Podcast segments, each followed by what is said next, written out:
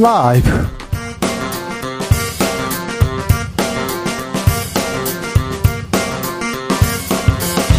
2022년 12월 19일 월요일입니다. 안녕하십니까. 주진우입니다. 김진표 국회의장이 예산안 처리 마지막 시한으로 정한 오늘 하지만 여야는 이견을 좁히지 못하고 있습니다. 야 3당은 여당 없이 국정조사 일정을 시작했는데요. 공전하고 있는 국회 시대전환 조정훈 의원에게 물어보겠습니다.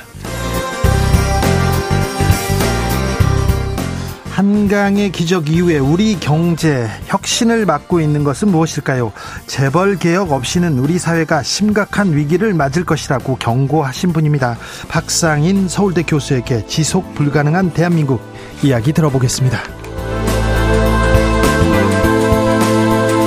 아르헨티나가 36년 만에 월드컵 정상에 올랐습니다. 축구의 신 리오넬 메시는 아르헨티나에서는 메시아가 되었습니다. last dance 월드컵 우승으로 장식했습니다. 어, 전 세계가 응원하고 축하했는데 아마 호날두 선수는 좀 마음이 아팠을 거예요. 아무튼요, 음, 16강에 오른 우리 대표팀 정말 잘했다. 수고했다. 이 얘기 해드리고 싶습니다. 카타르 월드컵 끝났습니다. 아쉽게도 막 마음이 아픈데요. 어, 월드컵 관전평 우리 국가대표 예비 멤버였습니다. 새내기 스트라이커 오연규 선수에게 직접 들어보겠습니다. 나비처럼 날아 벌처럼 쏜다. 여기는 추진우 라이브입니다. 오늘도 자중차에 겸손하고 진정성 있게 여러분과 함께 하겠습니다. 교육부가 조사를 했는데 우리 학생들의 희망 직업 1위가 뭘까요? 물어봤는데요. 초등학생들은 운동선수요. 선생님이요, 크리에이터요, 이렇게 희망했습니다. 중학생은요, 교사, 의사, 운동선수 이렇게 꼽았고요. 고등학생은 교사, 간호사, 군인 순으로 선호한다고 밝혔습니다. 어, 초등학교, 중학교, 고등학교 다 여기 교사가 들어가네요. 여러분 어렸을 때 희망 직업란에 뭐라고 쓰셨습니까? 어릴 적 꿈 기억하고 계시죠? 아, 제 친구는 실업자라고 썼는데 어, 사업가인데 사업가나 실업가를 잘 모르고 실업자라고 썼는데 제 친구 옆에 있는 친구가 또 보고 쓴 거예요. 그래서 우리 우리 반에 제 고등학교 때였는데 실업자가 한 일곱 명 나왔던 그런 경험이 있습니다. 저는 초등학교 때는 기자라는 직업을 네 꿈에 썼다가요 바뀌기도 한 것 같은데 네. 여러분의 꿈인 뭔지 내가 바 랐던 꿈 그리고 지금 바라는 꿈도 적어주시면 좋겠습니다. 샵 9730 짧은 문자 50원 긴 문자는 100원이고요. 콩으로 보내시면 무료입니다. 그럼 주진우 라이브 시작하겠습니다.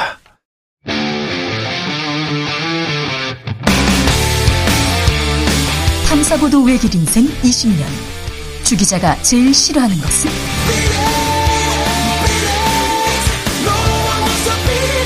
이 세상에서 비리와 부리가 사라지는 그날까지 오늘도 흔들림 없이 주진우 라이브와 함께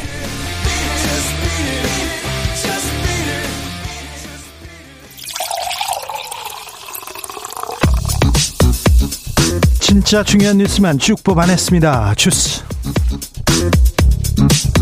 정상근 기자 어서 오세요. 안녕하십니까. 오늘 이 뉴스로 시작해야 될 것 같습니다. 이태원 참사 국정조사 시작됐습니다. 네, 이태원 압사 참사 국정조사 특별위원회 소속의 야당 의원들이 오늘 국정조사 일정과 증인 명단을 의결했습니다. 야 3당만 시작했습니다. 국민의힘은 참석하지 않았죠? 네, 국정조사 특위는 현장 조사 두 번, 기관 보고 세 번, 그리고 3일간의 청문회를 갖기로 했는데요. 현장 조사는 바로 내일부터 시작이 되고 이태원 참사 현장 그리고 이태원 파출소, 서울 경찰청, 서울시청 등을 찾게 됩니다. 네. 어, 참사 관련 정부기관 보고는 이번 달 27일과 29일인데요. 국무총리실, 대통령실, 국정 상황실 등입니다. 증인은요? 어, 증인은 이상민 행정안전부 장관, 윤희근 경찰청장, 조기홍 보건복지부 장관 등이고요. 대통령실에서는 한호섭 국정상황실장, 어, 그리고 국무총리실에서는 박문규 국무조정실장이 채택됐습니다. 네. 대검찰청에서도 마약 관련 간부들이 나옵니다. 예상되는 대로 어, 이렇게 선정됐군요. 시민단체들 국정조사 과제 추려 발표했습니다. 네, 12구 이태원 참사 시민대책회의는 오늘 국정조사와 관련해 5대 과제를 제시하고 신속하고 성역 없는 조치를 촉구했습니다. 어, 이들은 국정조사는 현재 경찰 수사처럼 꼬리 자르기에 머물러서는 안 된다라고 말을 했는데요. 네. 그러면서 참사 예방 대비를 위해 국가를 무엇, 국가는 무엇을 했는가 어, 그리고 접수된 신고를 심각한 위험으로 인지하지 않은 원인은 무엇인가 등을 어, 주요 과제로 제시했습니다. 이태원 참사 49제가 지난 금요일 있었습니다. 윤석열 대통령은 참석하지 않았습니다. 네, 지난 금요일 윤석열 대통령은 이태원 참사 희생자 49제가 열렸던 그 시각 이 중소기업 소상공인 상품 판촉 행사에 참석해서 술잔을 구입을 했습니다. 술잔을요? 네, 이를 두고 민주당의 비판이 이어졌는데요. 이 민주당은 유가족과 시민들의 절절한 절규를 들어야 할 정부와 여당을 찾아볼 수 없었다라고 비판했습니다. 참 이건 뭐 정치적 행위를 떠나서 좀 살면서 지혜라는 게 필요한데 49제 때 왜 거길 갔을까? 꼭 그걸 사, 야 할까? 네. 예산안은 어떻게 되고 있어요? 네, 어, 합의 기미가 안 나오고 있는데요. 어, 예산안 최종 시한으로 제시된 오늘까지도 이 합의가 이루어지지 않고 있습니다. 아, 다만 여야가 대화는 지난 주말 사이에 이뤄졌는데요. 오늘도 김진표 의장이 중재를 시도했습니다만 이 박홍호 원내대표가 새로운 제안이 없는 상태여서 네. 만날 수 없다고 선언했습니다. 알겠어요. 예산안 두고 줄다리기 계속됩니다. 국민들이 크게 관심이 없습니다. 왜 그런지 아세요? 기대가 없어서 그래요. 지금껏 뭐 잘한 적이 있고 뭐 국민들 편 들어준 적 없잖아요. 언제까지 그러실 건지 묻고 싶습니다. 그런데 누군가가 말했습니다. 주진우 라이브에 나와서 내년에 국회의원들 외국 나가셔야 되니까 외유성 외유성 여행 가야 되니까 예산안 처리된다고 그러니까 걱정하지 말라고요. 어떤 분이 그러셨어요. 국민의힘에서는 당 대표 뽑는 전당대회 룰을 바꿔버렸습니다. 네, 국민의 비상대책위원회는 어, 비상대책위원회는 오늘 비대위 회의를 통해 현행 7대 3인 당원 당규상 대표 선출 규정을 당원 투표 100%로 바꾸기로 의결했습니다. 8대 2, 9대 1도 아니고 100%입니다. 네, 그리고 최다 득표자의 득표율이 50%를 넘지 않으면 1, 2위 득표자가 다시 맞붙는 이른바 결선 투표제를 도입하기로 했는데요. 어, 이거 윤석 윤석열 대통령이 얘기하자마자 이렇게 바뀐 거 아니냐 이런 얘기 나옵니다. 유승민 막아라. 이거 막기 위해서 결선 투표 그러니까 단일화까지 이미 포석을 두고 있는데 이거 국민의힘 어떻게 반응합니까? 네, 당내 반발이 나오고 있습니다. 어, 룰 개정을 자신에 대한 속가내기로 규정하고 강하게 반발하고 있는 유승민 전 의원은 연인 룰 개정을 비판하고 있고요. 어, 윤상현 의원도 당원과 국민들의 의견 수렴 없이 속전속결로 밀어붙여야만 했는지 안타깝다라고 말했습니다. 안철수 국민의힘 의원도 오늘 라디오에 출연해서 속된 표현으로 당대표 뽑는 게 공목, 골목 대장이나 친목 회장을 뽑는 것은 아니지 않느냐라고 말했습니다. 네. 아, 100% 당원들한테 묻겠다 이렇게 바꿨습니다 룰을. 음, 민주당 박지원 전 국정원장 복당 복당 신청 수용했네요. 네, 민주당은 대승적 대통합 차원에서 박지원 전 원장의 복당을 수용하자는 이재명 대표의 의견에 대해 최고위원들께서 수용하는 모습이었다라며 박지원 원장의 복당 신청을 받아들였습니다. 음, 대통령실이 그 연말 선물을 주는데 수입산 농산물이 농, 농산물로 가득한 선물을 줘가지고 논란이 되고 있는데 이, 부, 이 부분에 대해서는 2부에서 고민해 보겠습니다. 음. 내년부터 휘발유 유류세 인하 폭이 줄어든다고요? 네, 어, 정부는 내년부터 휘발유를 구매할 때 붙는 유류세 인하 폭을 현재 37%에서 25%로 축소한다라고 밝혔습니다. 어, 이에 따라 휘발유 유류세가 100원 정도 더 올라갈 것으로 보이고요. 내년부터 바로 시장에 반영될 것으로 보입니다. 서민의 부담은 더 커질 것 같습니다. 지난 33년간 해수면이 10cm나 올랐다는 보고가 나왔습니다. 네, 해양수산부 해양국립해양조사원은 1989년부터 2021년 사이에 우리나라 연안 해수면이 평균 9.9cm 상승했다라고 발표했습니다. 어, 연 평균으로 산출하면 매년 해수면이 3mm 정도가 오르고 있는데요. 음. 어, 동해안이 연 평균 3.53mm로 가장 높아졌고요. 서해안이 연 3.08mm, 남해안이 연 2.55mm였습니다. 10cm나 올랐다. 이거 어떻게 받아들여야 되는지 아, 과학은 뭘 얘기하는지 이 부분에 대해서는 저희가 고민하는 시간을 갖겠습니다. 전문가 한번 모시겠습니다. 이번 카타르 월드컵 우승은 아르헨티나가 차지했습니다.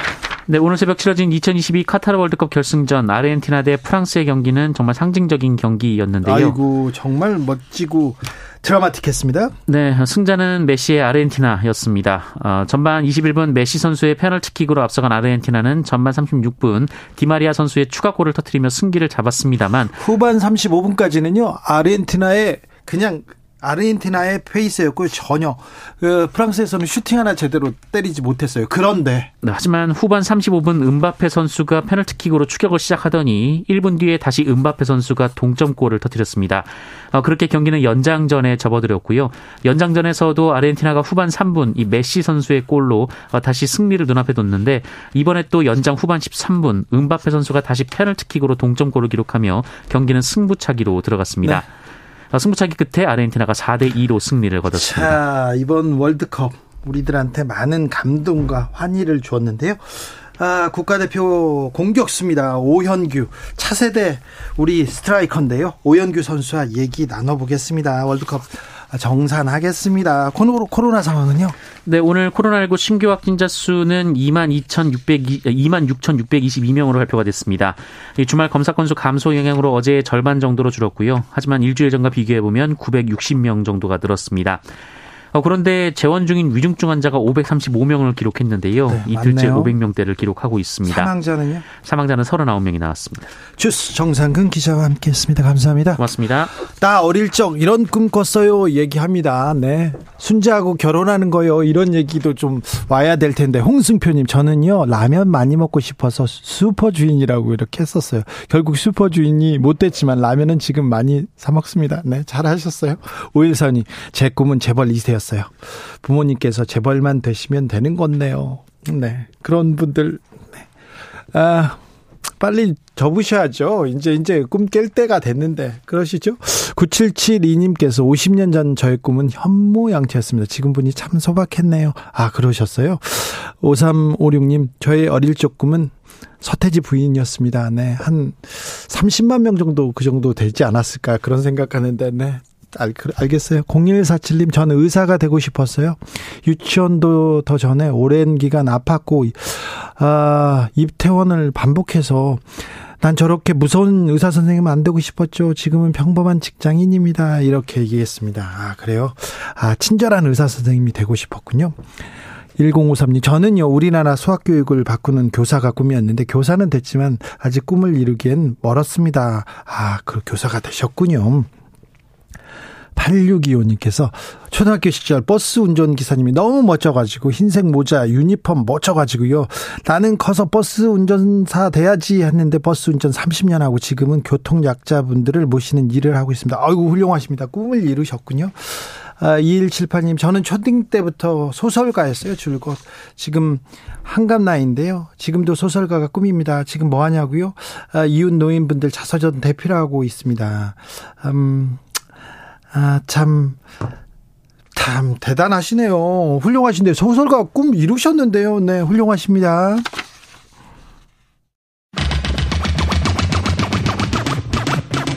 주진우 라이브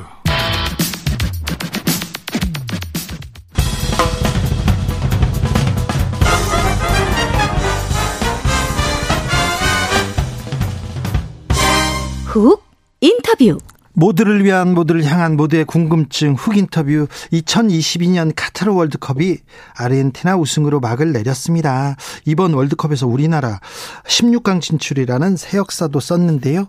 음, 손흥민 주장을 비롯한 26명의 선수 아 대단했습니다. 훌륭했습니다. 감사합니다. 그런데요. 묵묵히 제목 을 다한 27번째 태극전사가 있었습니다. 오연규 선수가 그 주인공인데요. 그 역할 결코 적지 않았습니다. 자, 월드컵 이야기 오연규의 꿈 얘기 들어보겠습니다. 수원 삼성 블루윙즈의 오연규 선수 안녕하세요. 네, 안녕하세요. 네. 잘 다녀오셨어요? 아, 네. 안녕하세요. 잘 다녀왔습니다. 네. 돌아오시고 어떻게 지내고 계십니까? 어, 돌아와서 뭐 거의 일주일 정도는 가족들하고 시간도 보내고 친구들도 만나고 하고 네, 네. 지금은 다시 운동하면서 네. 다시 재정비하고 있습니다. 그렇습니다. 리그 금방 시작합니까? 어 리그는 저희가 아마 3월 달 정도로 예상하고 있고 네. 네, 이제 동계 훈련 가기 전에 네. 몸 만들고 있습니다. 그렇습니까? 네. 음, 어제 아르헨티나와 아, 아르헨티나와 어디죠? 갑자기 생각이 안 납니다. 프랑스입니다. 프랑스의 네. 경기 어떻게 네. 보셨어요? 너무 재밌었어요. 아, 네, 저도 어제 너무 사실 피곤하기도 했는데 네. 시간대가 너무 늦어서 어 너무 재밌게 해가지고 잠이 확 깰 정도로 그렇죠. 아, 네, 너무 재밌게 봤습니다. 네, 참 월드컵 보면서 어떻게 어떤 생각 드셨어요? 이번에 저는 아, 우리 오연규 선수가 번호표 없는 가슴 그 유니폼 입고 사진 찍을 때 가슴을 이렇게 몇 번 만질 때, 네네. 아 그때 좀 짠하더라고요. 아 사실 네 저도 마음이 좀 그때는 아프기도 하고 네. 수하기도 했는데, 네 그래도 같이 함께 한다는 게 너무 즐거워서 네. 네. 너무 좋았습니다. 네. 그런 상황을 그런 상황을 보고 또 배우는 사람이 있고 더 좌절하는 사람이 있는데 음 네. 그런데 오영규 선수 거기에서도 즐겁게 그리고 또 열심히 이렇게 뛰는 모습 훈련하는 모습 보기 좋았습니다. 네, 네 너무 네 좋았습니다. 그랬어요? 네. 아좀 많이 배우고 네. 네, 네. 월드 월드컵에 가니까 어떤 어떻던가요? 선수들이 좀 다르던가요? 어 선수들이 너무 제가 생각했던 것보다는 네. 그래도 해볼만 하다라고 네. 생각을 했었는데 네. 사실 브라질을 보고 나서 네. 저도 충격을 받아서 아, 더 열심히 하고 더 잘 준비하겠구나라는 생각을 했던 것 같아요. 브라질 선수들은 우리하고 좀 수준이 다릅니까? 어, 브라질 선수들은 진짜 정말 세계적으로 봤을 때나 저희하고 비교했을 때나 저는 제가 느꼈을 때는 너무나 진짜 그래도 그 선수들이 대단한 선수들이구나라고 생각을 다시 한 번 더 하게 되는 네 그랬던 시간이었습니다. 근데 아 저기 소, 손흥민 선수의 소속팀에서 손흥민 선수가 주전이고 히샬리송이 백업이지 않습니까? 네네. 그렇잖아요. 우리 네. 손흥민 선수 대단하잖아요. 네, 그렇죠. 저 손흥민 주장은 어땠어요? 이번 월드컵 기간 중에. 어, 진짜 주장으로서 저희 선수들을 잘 이끌어 주셨고 저희 선수들 26명을 모두 모두 뭐냐 하나로 뭉친 데서 정말 중요한 역할을 해주셨고 그리고 진짜 저희가 이렇게 16강을 갈 수 있었던 건 승민이 형의 역할이 크지 않았나라고 생각이 듭니다. 네. 손흥민 선수도 오연규 선수가 아, 가장 중요한 역할을 했다 이렇게 얘기하더라고요. 네. 어 그런데 저 포상금이 없다는 소식을 네네. 어 들었을 때 어떤 생각 들던가요? 어 아니 포상금에 대해서는 사실 저는 일절 생각하지도 않고 있었고 네. 왜냐면 저는 정식 엔트리가 아니기 때문에 네.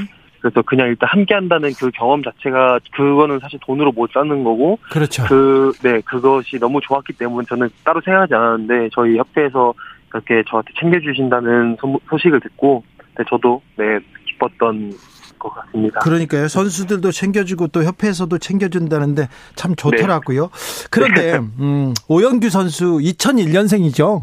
네네 맞습니다. 2001년생입니다. 아, 이강인 선수가 옆에서 이렇게 뛰고 있는 모습 보고 아 나도 뛰고 싶다 이런 생각 하셨을 텐데. 아 그렇죠 물론이죠. 저도 뭐 경기 뛰고 싶다. 나도 진짜 월드컵 무대 한번 밟아보고 싶다 생각을 했었는데 네. 사실 제가 뛰게 된다면 누군가는 부상을 당해야 제가 뛰는 거고 네. 네 그렇기 때문에 저는 마음이 불편했을 것 같아요. 그래서 오히려 제가 안 뛰고 이렇게 함께 그냥 이렇게 잘 마무리된 것이 저한테는 오히려 더 뭔가 좋다 그리고 다음을 더 기약할 수 있는 그런 네, 좀 기회였던 것 같습니다. 아이고, 마음도 넓으시네요. 네. 오영기 선수, 혹시 어떤 선수를 롤 모델로 삼고 있습니까? 어, 저는 사실, 어, 이제 흥민이 형을 보고 저도 같이 함께 따라가야 저도 흥민이 형처럼 멋진 이렇게 선수가 될 것 같아서 저도 롤모델 흥민이 형으로 먹겠습니다. 아 그렇습니까? 어, 대표팀에도 손흥민 롤모델로 삼는 사람이 많습니까? 아 물론이죠. 함께 네. 이렇게 있는 게 너무 너무 다 영광스럽게 생각하고 있고 네. 저도 물론이고 네 그래서 그 롤모델로 삼고 있는 선수가 많은 걸로 알고 있습니다. 그렇습니까? 오연규가 뽑는 이번 카타르 월드컵의 MVP는 누굽니까? 어, 뭐 저희 모두가 MVP지 않을까요? 아이고 이거, 이거 너무 네. 준비한 것 같잖아요. 이거 돌발 질문인데. 네, 아니, 아닙니다. 자, 그러면 오연규가 뽑는 이번 카타르 월드컵에서 가장 인상적인 장면은 뭡니까? 어, 인상적인 장면이요? 네. 자. 어, 아무래도 저희 모든 국민과 저희 선수들이 모두 기뻐했던 포르투갈 전이 아닌가라는 생각이 듭니다. 그때 막 가슴이 터질 뻔했죠. 아, 너무, 네, 너무 터질 뻔했고, 너무 행복했던 기억이 있습니다. 그때, 아, 우리가 포르투갈을 이겼어요. 그런데, 네. 아, 다른 쪽에서 경기가 안 끝나가지고 몇 분 동안 이렇게 모여가지고 사진 찍, 그, 막, 그, 카메라, 뭐, 뭐, 핸드폰을 보고 있었잖아요. 네네. 그때 어땠어요? 어, 그때 진짜 저도 그 7분 정도, 6분 정도 남았던 걸로 기억하는데. 네. 그 시간이 너무나도 안 갔고. 네. 네, 너무 진짜 6분이 1시간처럼 느껴질 정도로. 네. 네, 너무 시간이 안 갔던 네, 그런 기억이 있습니다. 아 근데 그 초조하게 바라보지 바라보고만 있었지 않았을 것 같은데 어떤 사람들이 했던 얘기도 기억납니까? 어, 야, 시간이 왜 이렇게 안 가냐, 저보고. 다. 그렇게, 네, 다 그렇게 말씀을 해주셨던 것 같아요. 네. 저도 너무 손에 땀을 쥐고, 아, 왜 안 가나, 막 그랬습니다. 전 국민이 네. 그랬어요. 네, 그런 것 같습니다. 네. 파란별님께서 오현규 선수님 마인드가 진짜 멋집니다. 그렇죠. 멋집니다. 9909님, 오현규 선수 때문에 3월 리그 개막 더 설레게 됩니다. 아마도 관중석이 바글바글 할 것 같아, 같아요. 몸 준비 잘해주세요. 얘기합니다. 네. 도바라기님께서 오현규 선수 앞날이 창창합니다. 힘내세요. 얘기하셨고요. 유성환님, 수원 삼성 블루윙즈 팬입니다. 오현규 선수 고생하셨어요. 내년에 경기장에서 봬요. 이렇게 얘기합니다. 아, 오영규 선수 뛰는 거 보고 싶다. 그런 사람들이 많습니다. 귀국 이후에, 아, 이렇게 오영규 선수 환영해요. 좋아요. 그런 사람들 많죠. 아, 네. 너무 생각보다 저를 너무 네, 좋아해 주시고 응원해 주셔서 네, 저도 많은 힘을 내가 많이 얻고 있는 것 같아요. 네, 그래도 아, 그 오영규 선수가 이렇게 긍정적인 마인드, 희생적인 뭐 정신 이런 게 보여서 그런 것 같아요. 아, 자, 다른 팀이요. 음, 한국 팀의 수준이 이 정도 이렇게 된다 이렇게 봤는데, 네네. 어 월드컵 나가니까 다른 팀도 잘하더라고요. 일본 잘하더라고요. 아, 일본 네 너무 잘하던데요. 그러니까요. 네. 일본의 축구를 이렇게 아 참. 네. 우리가 그 한일전이나 일본하고 비교하잖아요. 그거 부담되죠. 아, 그렇죠. 아무래도 저희하고 너무 역사적으로 라이벌이 있는 팀이라 네, 저희가 좀 부담을 안고 있는 것 같습니다. 네, 그래서 한일전은 꼭 이겨주셔야 된다 이런 얘기는 하는데 저는 안 할게요. 네. 아니, 무조건 이기겠습니다. 제가 진짜. 아 그렇죠. 이겨야죠. 네. 한일전에서 아, 질 수는 없습니다. 네, 맞습니다. 자, 그리고는요, 어떤 팀, 음, 이번 월드컵에서 어떤 팀 플레이를 잘 보고 우리가 이런 점 배워야 되겠다 생각하십니까? 어, 사실 저희가 뭐 월드컵에 나온다면 모든 선수가 모든 팀이 잘하는 선수고 팀인데 사실 이번 월드컵에서 그래도 반전을 일으켰던 모로코 네. 네, 팀의 뭔가의 그런 네좀 저희가 비록 세계적으로 보면 사실 강팀이 아니잖아요. 네. 네, 그래서 모로코 이런 나라처럼 저희가 그렇게 잘 준비한다면 저희도 이렇게 4강까지 갈 수 있는 네. 네, 역사가 일어나지 않을까 생각이 듭니다. 그러게요. 모로코의 전략 네. 전술 그리고 그다음 네. 투혼, 체력 이런 거 배우고 배워야 되겠어요. 그런데 이번에 월드컵 때 네. 어, 한국이 항상 월드컵 진출하면 네네. 그 조별 예선에서도 최약체잖아요. 한국은 재물로 삼는다 이렇게 얘기하고 그런데 만만치 않아진 것 같아요. 우리 수준이 좀 올라간 것 같다는 생각은 듭니다. 어, 네, 저희도 네 많이 좋아졌다고 생각이 듭니다. 네, 얼마나 좋아졌어요? 오연규 선수가 뛰면 더 좋아질 텐데. 어, 저희가 사실 이번 예선에서 뭐 보셨듯이 저희가 주도하는 경기가 많았고 네. 사실 저희가 월드컵 나가면 사실 수비하기 바빴는데 네. 네, 저희가 이번 월드컵에서는 저희가 주도적으로 공격하고 네. 공격 찬스도 많이 만들고 그렇기 때문에 다음 월드컵에는 더 저희가 강해진 모습으로 그때는 저희가 뭐 재물이 아닌 저희가 더 높이 바라볼 수 있는 그런 네, 팀이 될 것 같아요. 네, 2026년 북중미 월드컵 벌써 기대됩니다. 오연규 선수의 활약도 기대됩니다. 기대하고 아, 있을게요. 감사합니다. 감사합니다. 자, 포르투갈전에서 호날두 선수 뛰는 거 보셨죠? 네네. 직접 보니까 어떻던가요? 어, 사실 제가 호날두 선수를 보고 네. 그때 어릴 때부터 보고 자라왔었는데 네. 이렇게 가까이서 보게 돼서 정말 영광이었고 예. 네, 같이 뛰지는 못했지만 그래도 호날두 선수가 이렇게 플레이하는 모습을 보고 정말 저도 뭔가 그래도 꿈을 이룬 것 같아요. 네. 메시 선수의 플레이를 보고는 어떻습니까? 이번 월드컵에서 메시 어떻게 보셨어요? 어, 아, 메시가 진짜 보자면 마지막 월드컵이었는데 이렇게 저도 메시의 한 팬으로서 마지막 월드컵을 이렇게 정말 잘 마무리해서 팬으로, 팬으로서 정말 뿌듯하고 네, 정말 대단한 것 같습니다. 정말 대단하죠. 메시, 은바페 네. 뭐 엄청난 것 같습니다. 네. 자, 이번 카타르 월드컵 국민들이 엄청 성원했습니다. 응원했습니다. 끝까지 네. 이렇게 아, 뭐라고 해야 돼? 응원의 목소리 보냈는데 국민들께 한마디 부탁드립니다. 어, 사실 저희가 이번 겨울에 월드컵이 열려서 네, 한국에서는 많이 추웠던 걸로 기억하는데 예. 이렇게 저희가 어, 카타르에서 월드컵을 하는 것을 모두 잘 지켜봐 주시고 저희가 이렇게 잘할 수 있었던 건 모두 저희의 대, 한민국 국민 덕분이 아닌가라는 생각이 듭니다. 네. 네, 그래서 다음 월드컵에는 더 기쁜 그리고 더 행복할 수 있게 더 잘 준비할 테니 저희가 앞으로 걸어가는 길 꼭 응원해 주시기 바랍니다. 네. 함께 동고 동락한 국가대표 26명한테도 한마디 부탁드립니다. 어, 어, 저 부족한 저를 이렇게 잘 이끌어 주시고, 저를 잘 챙겨 주시고, 형들이 이렇게 저를 사랑해 주셨던 만큼, 저도 앞으로 더 네. 잘하겠습니다. 네, 형들 모두 사랑합니다. 네, 알겠어요. 네. 오연규 선수 맞지요? 네, 맞습니다. 구단 홍보팀 아니죠? 대표팀 홍보팀 아니죠? 말씀을 이렇게 잘하세요. 네, 아니야, 아닙니다. 제가 많이 부족합니다.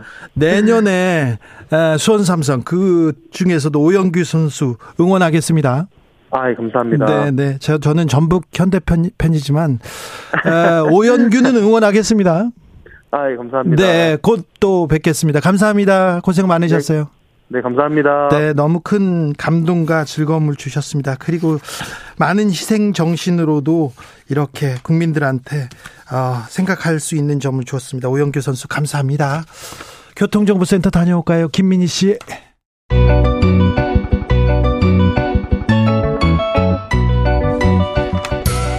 한층 날카롭다 한결 정확하다 한편 세심하다 밖에서 보는 내밀하면서 정치적 원의 시점 오늘의 정치권 상황 원회에서 더 정확히 분석해 드립니다. 이연주 전 국민의힘 의원 어서 오세요. 네, 안녕하세요. 부드러운 카리스마 이연주입니다. 최민희 전 더불어민주당 의원 어서 오세요. 예, 안녕하세요. 불굴의 희망 최민희입니다. 국민의힘에서 룰을 개정했습니다. 100% 당원 투표 그리고 결선 투표까지 아, 도입했습니다. 이연주 의원님. 네. 저는 뭐 수도권 총선 승리해야 된다. 중도층 매연 확장해야 된다. 이렇게 얘기를 하면서 민심의 반영을 어 아예 하나도 하지 않겠다라고 하는 거는 좀 거꾸로 가고 있는 거 아니냐. 그래서 이게 너무 명분이 없어요. 정치는 어쨌든 유불리를 떠나서 우선은 명분이 있어야 되는데, 네, 네 명분이 좀 없다. 응? 그리고 이게 어차피 지금도 30%밖에 안 돼요. 어, 그래서, 어, 저는, 아, 이렇게까지 하느냐, 응? 이런 생각이 들고요. 지금 어쨌든, 어, 탄핵 이후에 몰락한 보수가 새롭게 태어날 걸 기대하고, 많은 사람들이 합류도 했고, 지지도 하면서 기대를 좀 하고 있었는데, 어, 갈수록 이렇게 그 기대를 저버리고 퇴행적 모습을 보이고 있는 게 아니냐. 어, 더군다나 얼마 전에 그 총선 승리 위한 당 대표 조건으로 수도권 MZ 세대 또 공천에서의 독립성.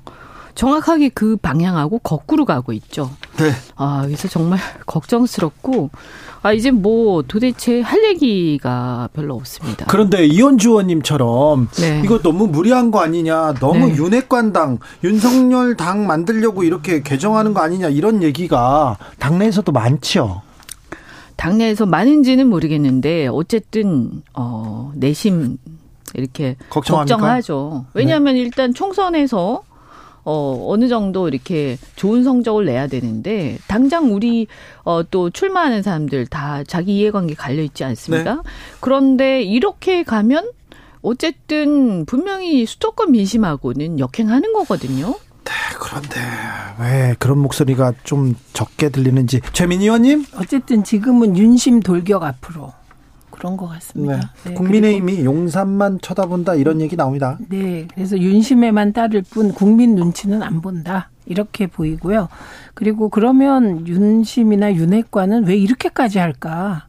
사실 7대 3으로 해도 이겨 이길 수 있어야 당 대표로서 위신이 서는 거잖아요. 그게 누군지 모르지만 이분은 당 대표가 돼도 이분이 당 대표 되게 하기 위하여 100% 어, 당원 투표로 룰을 바꾸고 네. 결선 투표까지 도입하고 이렇게 해서 어거지로 만드는 당 대표잖아요. 그래서 왜 그런가 생각해 봤더니 김무성 트라우마가 있는 것 같습니다. 네. 박근혜, 박근혜 정부 초기였죠. 예, 정부 초기에 서청원 의원을 사실 감옥에 계셨죠, 그분이 초기에. 다녀 예. 다녀오신 지 얼마 안 됐을 때. 예, 그런데 특별 사면한 걸로 기억이 네. 나는데 그렇게 해서 이제 당 대표를 내보내려고 했습니다. 선거 나가서 음. 의원 되고 그런데 그때 총력을 다해서 밀었는데 김무성 의원이 당 대표가 되면서 네. 그 이후에 이게 탄핵 트라우마로까지 이어지는 게 아닌가. 그래서 트라우마가 있는 것 같습니다. 그래서 100% 완벽하게 찐 윤핵관이 되는 룰로 바꾸려고 하는 게 아닌가. 근데 이게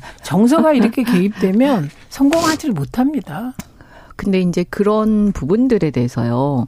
뭐 탄핵 트라우마 뭐 이런 거 있을 수 있죠. 그런데 어 저는 좀 마음을 비워야 되지 않을까 이런 생각이 들어요. 왜냐하면 어차피요. 어, 화무 11홍, 건불 10년이라고 하지만 요즘에는 제가 볼 땐 건불 한 2, 3년이거든요. 네. 네. 그러면 얼마 안 가요. 그 권력의 위세라는 게. 예. 그리고 다 지켜봤잖아요. 이때까지 예외가 없어요. 어, 그래서 결국에는 뭐 총선도 끝나고 나면 어, 당선 저기 공천 지금은 공천 때문에 다들 엎드려 있지만 공천 끝나고 나면 또 완전히 또 달라져요, 분위기가. 그래서 사실은 당을 장악하겠다 또는 권력 기관을 통해서 어, 이 권력을 장악하겠다. 이거 다 부질없는 생각이에요. 네. 이때까지 계속 우리가 지켜보고 있잖아, 있지 않습니까? 어차피 뭐, 어, 그 이명박 정권, 박근혜 정권, 심지어 문재인 정부에 이르기까지 우리 계속 봤어요. 뭐 보수 개멸한다라고 했지만 결국 문재인 정권도 정권 교체됐어요. 그러니까 이게 다 부질없는 거고 결국에는 국민들을 쳐다보면서 어 역사와 국민들 앞에 부끄러움 없는 정치를 하고 통치를 하는 것이 그래서 존경받는 것이 최고의 그것이고 당과 이런 부분들에 대해서 사실은 아무리 관심 있게 막 이렇게 여러 가지 해봐도 제가 볼 때 참 이렇게 안타까운 게 아 이거 뭐 또 몇 년 지나고 나면 어차피 부질 없는 일인데 그러게요. 근데 왜 이럴까 도대체 국민을 바라보는 음. 척이라도 음. 민심을 중시하는 척이라도 해야 되는데 이럴 거면 뭐하러 돈 들이면서 당대표 투표하나요? 그냥 대통령이 지명하면 되죠. 전윤식 님이 그랬고요. 네. 원종민 님께서는 이러다가 유승민 전 의원이 당대표 되면 어쩌려고 그러는 건가요? 이렇게 물어보네요.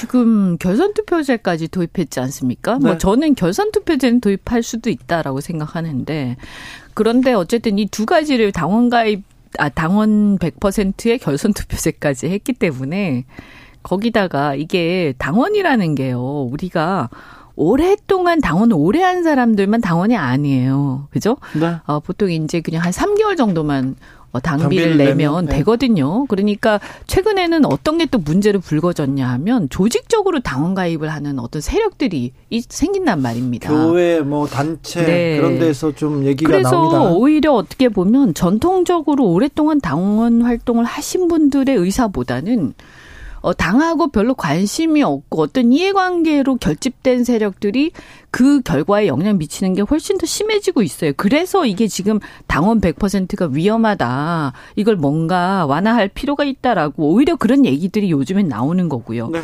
갈수록 극단화되어 가잖아요. 진영 논리가요. 네. 그래서 사실은 당원과 지지자뿐만이 아니라 중도층이 어째 중도적 민심이 반영되는 구조를 어느 정도는 만들어야 된다. 최소한 20, 30%는 반영이 돼야 된다라는 게 최근의 흐름이죠. 어차피 흐름. 투표는 어차피 선거는 그 중도층이 결정하지 않습니까? 그런데 아무튼 이거는 당 대표니까 네. 중도층 눈치를 볼 필요가 없다고 생각하는 거죠 지금. 그게 그거는 이제 내부만 생각하는 얘기죠. 네. 네. 런던님께서 이현주 의원님처럼 개념 있고 투쟁력 좀 있는 사람 드뭅니다. 이번 정부에서 장관 자리 주고 좀 키워줘야 됩니다. 네. 개념이 있으면요 힘들어요. 네. 네 아니 지금처럼 이렇게 하면요 줄 서야 되잖아요. 네. 그러면 예를 들어서 국무위원이 되더라도 이게 제대로 된 일을 할 수 있겠습니까? 저는 굉장히 그래도 달라고 해야죠. 귀여운 여인님께서 최민희 의원님 오늘 핑크핑크 합니다. 이렇게 얘기하는데 최민희 의원님 문재인 정부에서 주요 통계를 고의로 왜곡했습니까? 왜 지금 계속 이런 얘기가 나오는데요? 국민의힘에서는 뭐 사기행각이다 이렇게 나오는데 이게 뭡니까? 모르겠는데요. 몰라요? 예, 왜냐하면 집값 통계를 왜곡했다 이런 건데 또 감사원이 나선 겁니다. 감사원이 나서서 어, 문재인 정부 국토부와 통계청 등이 그 집값 관련한 통계를 왜곡했다는 의혹을 가지고 감사를 하고 있다. 뭐 이런 얘기입니다. 근데 저는 이걸 어떻게 보냐면 서해 피격으로 네. 문재인 대통령을 어떻게 엮어볼까 했는데 실패하고 사실은 월성원전 조기 폐쇄건도 그게 역사가 긴 거라 그 네. 월성원전 조기 폐쇄로 문재인 대통령을 엮으려다가 또 안 되고 그래서 이런 식 그러다가 이제 또 울산시장 선거 개입건으로 옮겨갔더라고요. 근데 이게 다 문재인 대통령을 엮기에 역부족인 것 같습니다. 그래서 저는 전 정부가 주요 통계를 왜곡했다는 이 코드까지 가져와서 전 정부 흔들기를 하려는 게 아닌가.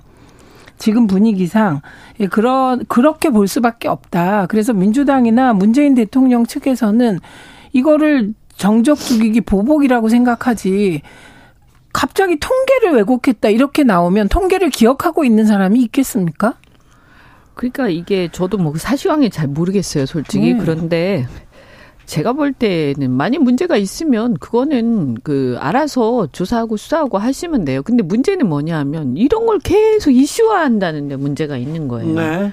조사를 해서 그게 뭔가 드러나면 그때 발표하면 되잖아요. 그러게요. 네. 근데 막 하기도 전에 막 이슈화부터 해요. 근데 우리 국민들 지금 지긋지긋한 게요.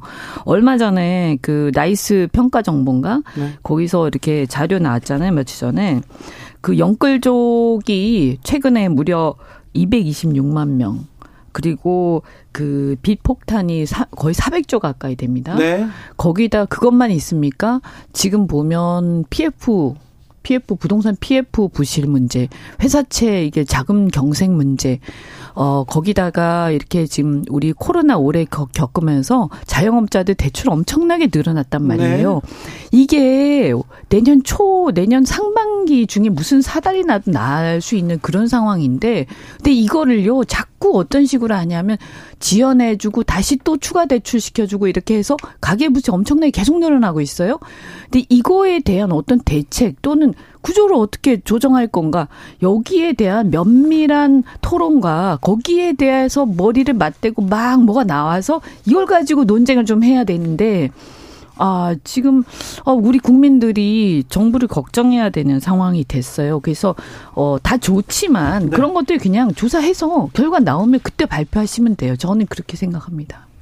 아니, 뭐, 당연하죠. 그러니까 일부러 이슈화 하는 것이 아닌가. 그래서 이거는 저는 이렇게 전 정부 죽이기, 그리고 야당 죽이기 계속 하는데 감사원이 계속 앞장서고 또 감사가 완전히 끝나기 전에 결과 일부를 과거에는 중간 발표 형식으로 또 중간 발표를 합니다. 감사원이 아무튼 뭐 이슈에마다 지금 네, 왜 이렇게 감사원이 나서서 있습니다. 이런가요? 그 감사원의 정치적 중립 의무 위반이잖아요. 어, 저 이명박 정부 때 죄송합니다. 저는 이명박 전 대통령 전문 기자여가지고 음. 이명박 정부 때 아, 물가가 막 치솟으니까 치솟으니까 물가 지수를 이렇게 다르게 이렇게 평가하자. 몇몇 품목을 이렇게 한정해 놓고 30가지인가? 네, 이렇게 네. 통계치를 내기도 했는데 그리고 통계와 현실과는 좀 괴리가 있을 수도 있잖아요. 그거를 수사하겠다 어, 지켜보자고요.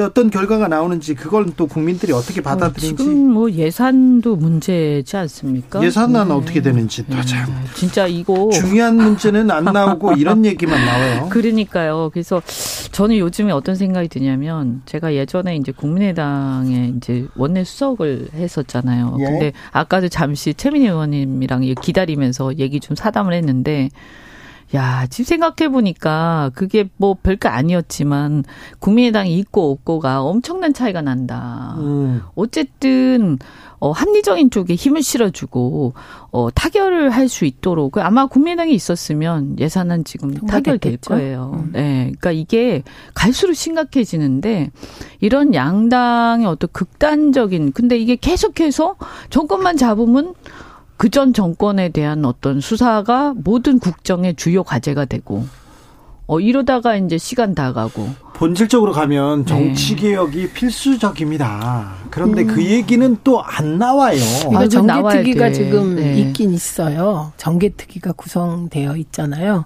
그런데 중요한 거는 양당 기득권이라는 것을 허물어야 음. 정치가 다양화되고 제3지대가 형성되면서 견제와 균형이 이루어지는데 제가 보기에는 지금 논의가 진행되는 거는 양당 기득권은 보전하고 예, 네, 그게 기본이 되기 때문에 얘기가 잘 안 되고 있는 것 같습니다. 아, 지금 정계 특위에 두 분이 들어가셔야 되겠는데. 아 그러니까 이제 이게 기득권을 가진 사람한테 내려놔라라고 그 사람들한테 이렇게 결정 권한을 주니까 이게 뭔가 문제가 있어요. 왜 그것을 국회가 결정하는 걸 저도 정말 요즘에 생각이 깊어졌는데. 자, 오늘 음, 이태원 참사 12구 참사 국정조사가 그냥 시작됐습니다. 시작됐는데요.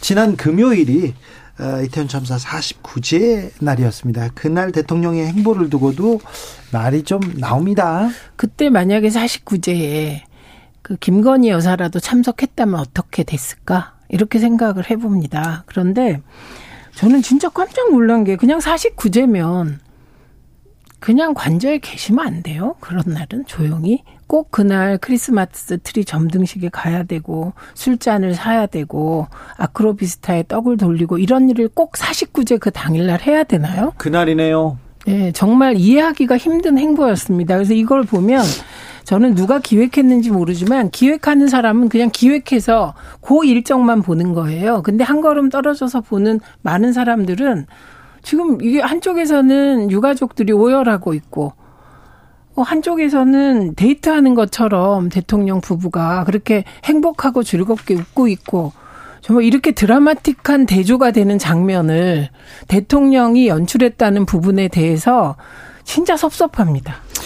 49제를 이제 가셨으면 좋았겠지만 또 뭐 그것은 뭐 안 갈 수도 있다고 저는 보는데 다만 그러면 이게 정무적으로라도 누군가가 대통령실에서 지금은 오늘은 이런 때니까 그죠? 그렇죠. 예, 조금 이런 거는 좀 안 했으면 좋겠다. 누군가 얘기하는 사람이 있어야 되는 거 아닙니까? 그런데 없나요?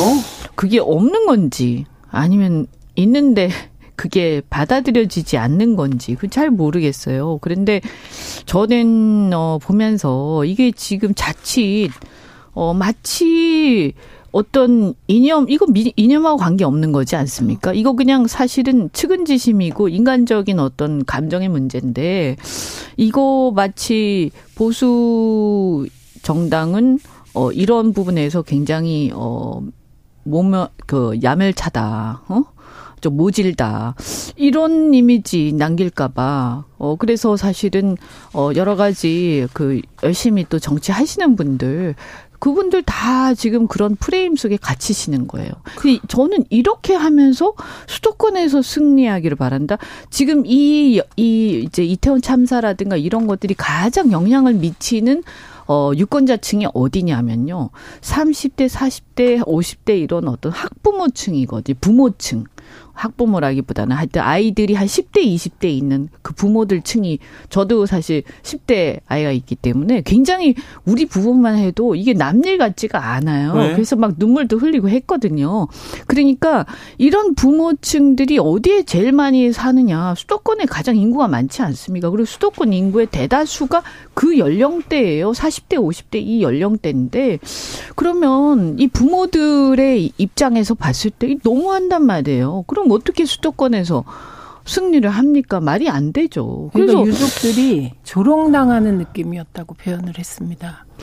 아무튼 정치가 이런 상처와 아픔을 좀 어루만져주고 그쵸 예. 좀 통합하고 네. 국민들을 좀 통합하고 좀 보듬고 어, 뭐, 이게 지금 이 유가족들께서 구체적으로 뭘 막 요구하시는 것도 아니에요. 아니, 그러니까 자식들 살려내라는 네. 것도 아니고 네. 뭘 하라는 것도 아니, 아닌데. 그냥 제가 이렇게 들어보면 자기 자기들의 이제 아픈 마음 이거 공감해 달라 딱 그거거든요. 아니요. 그리고 내 네. 자식이 어떤 음. 상황에서 어떻게 죽었는지 어느 장소에서 이건 알고 싶다는 거예요. 아니, 최소한의 그, 어떤 그 책임, 진, 네, 진상 규명 책임 어, 이건 물어야죠. 공감, 어 이런 것 좀 어, 그 요구를 하는 건데 50일 동안 뭐 정치는 아무 역할을 하지 않았어요. 그런데 음, 국정조사 특위가 오늘 이제 개문 발차했습니다. 야 3당에서 단독으로 그냥 출발했어요. 근데 이거는 저는 음. 그 김진표 의장의 중재안까지 국민의힘이 안 받았잖아요. 네. 저는 그것에는 뭔가 국민 국민의힘과 대통령실의 총선 전략이 예산안에 투영돼서 저는 이 예산안을 합의할 생각이 별로 없어 보입니다. 여당 쪽이. 그래서 어 거대 야당 때문에 예산이 지금 계속 질질질 이렇게 예산 협상이 잘 안 되고 끌려가고 있다. 그래서 총선 전략으로 가기 위해서 이러는 것 같습니다. 그 이유는 제가 처음엔 몰랐는데 알아보니까 23% 4%안 이 안이 국민의힘에서 제시된 안이래요. 법인세 23% 내지 4%로 인하하는 안이. 1, 2% 인하? 네, 그 네. 안이 이미 나왔었다는 거예요. 네. 그런데 국회의장이 1% 안으로 중재를 했는데 국민의힘이 거부한 거예요. 그 과정에서 대통령의 뜻이 작용했다는 거 아닙니까? 네. 그래서 그런데 오늘 대통령이 예산안이 통과 안 돼서 국민께 뭐그 죄송한 유감이다 뭐 이런 뜻을 표했어요. 그래서 이 모든 걸 볼 때 이거는 지금 예산안을 통 발목 잡는 건 민주당이 아니라 집권 여당이라는 생각이 듭니다. 그래서 국정조사는 이렇게 야당 단독으로 하면 증인이 채택돼도 증인이 안 나올 수 있습니다. 예를 들면 이상민 장관 채택했는데 나오겠어요? 안 나올 수도 있죠. 네. 그러니까 이게 예산안의 발목을 집권 여당이 잡음으로써 예산안에 대해선 책임을 야당에게 떠넘기고 국정조사와 예산이 연동되어 있잖아요. 네. 통과가. 그러니까 그러면 국정조사도 물 건너가고 이런 양수 겹장에 안 좋은 수를 두고 있다고 봅니다. 제가 볼 때 그 어쨌든 이게 예산과 관련해서 우선 이게 예산이 준예산 사태로 가게 되면요. 이게 엄청나게 많은 국민들한테 영향을 미쳐요. 그리고 이것이 안 그래도 지금 안 좋은 경제에 악영향을 미칠 겁니다. 그래서 이러한 영향을 조금이라도 예상을 한다면 이게 누구의 잘잘못을 떠나서 어쨌든 책임 있는 정부에서는 어 적어도 이게 준예산으로 절대 가면 안 된다. 그래서 민주당이 좀 마음에 안 들어도 약간은 그 부분에 대해서 서로 합의를 해서 뭔가 진행해 나가도 노력을 해야 되는데 안타까운 거는 보면 예전에 비해서 예전에 제가 국회에 있을 때 이렇게 여당일 때 이렇게 박근혜 정부나 이럴 때 했던 거에 비하면 어, 그렇게까지 막 애를 쓰지 않는 것 같다. 그런 느낌이 들어요. 근데 다만 저는 민주당에도 이런 말씀 드리고 싶어요. 어차피 민주당이 여당이 아니잖아요. 예. 근데 지금 국회 다수당이 됐기 때문에 어쨌든 준예산 사태가 나면 야당도 비판을 들어요. 근데 지금 어쨌든 여당이 아니에요. 근데 민주당이 약간 하는 걸 보면 여당처럼 보이거든요. 그래서 사실은 이제 집권 1년 차니까 그냥 워낙 뭐 사실은 비판할 건 하더라도 저는 그냥 이거는 빨리 어이 이 정부에서 요구하는 것을 많이 어, 포용을 해서 빨리 통과를 시키는 것이 좋겠다. 그리고 빨리 국정조사로 갔으면 좋겠다. 예, 저는 듭니다. 이 대목에서 동의를 하는 거는 예를 들면 그 경찰국 관련하여 그게 불법이라는 게 민주당의 소신이잖아요. 그런데 그러면 경찰국을 하겠다는 그 상황에서 예산을 그럼 하나도 배정을 안 해주겠다. 그렇게 됐을 때 어, 민주당이 그거를 또 막을 수 있느냐.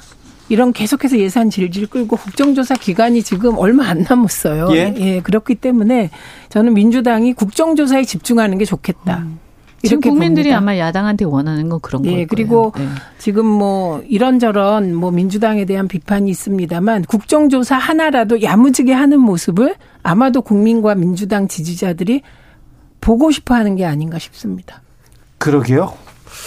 속보 말씀드립니다. 강원 평창 알펜시아 스키장에서 리프트가 멈췄습니다. 그래서 50명이 고립된 것으로 추정되는데요. 소방 당국에서 장비와 소방 인력 투입해서 고립된 승객 승객 아, 빨리 구출하려고 노력하고 있습니다. 네, 빨리 무사히 잘 돌아와야 될 텐데 아 주말에 눈이 많이 와가지고 저 서해안 어, 호남 지역에는 굉장히 고립된 곳도 많더라고요. 또 사건 사고 많은데 별 탈 없어야 될 텐데 걱정입니다. 음, 경제도 혹한기라는데 경제 얘기는 또 못했어요. 네.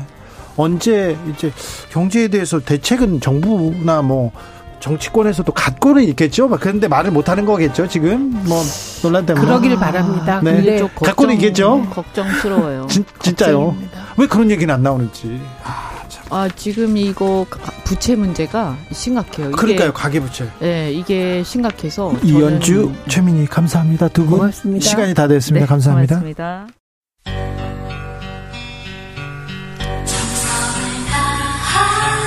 정성을 다하는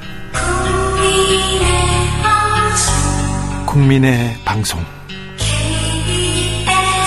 KBS 주진우 라이브. 그냥 그렇다고요.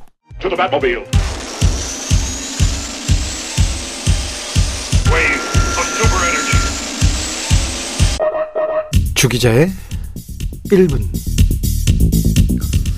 윤석열 대통령이 연말 선물을 보냈다고 합니다. 선물을 뜯어보니 아몬드는 미국산, 호박씨는 중국산, 호두는 미국산, 볶음 땅콩은 중국산, 푸르는 미국산, 군 피스타치오는 미국산이었다고 합니다. 어 모두 외제네요. 음, 국민한테 선물을 준 게 다 외제라 이거 국민과 대통령을 약간 좀 모욕 주기 이함이 아니고는 설명하기 어렵다 이런 지적도 있습니다. 논란이 불거졌습니다. 그러자 대통령실은 행정안전부에서 보낸 것이다. 우린 모른다고 합니다. 윤석열 정부에서 행안부가 법무부와 더불어서 실세 부서라더니 놀랍습니다. 행안부 앞으로는 원산지 등 꼼꼼하게 확인하고 검토하겠다. 종합적인 검토와 배려가 이루어질 것이다. 하, 검토와 배려요. 행안부에 대한 꼼꼼한 확인 필요합니다.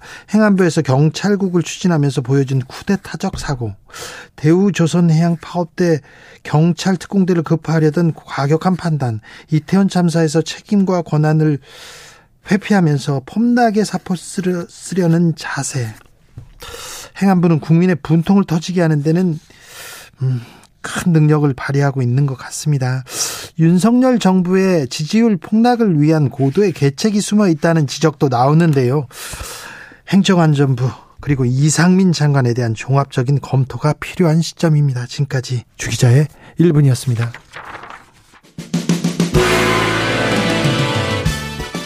신토부리 베이로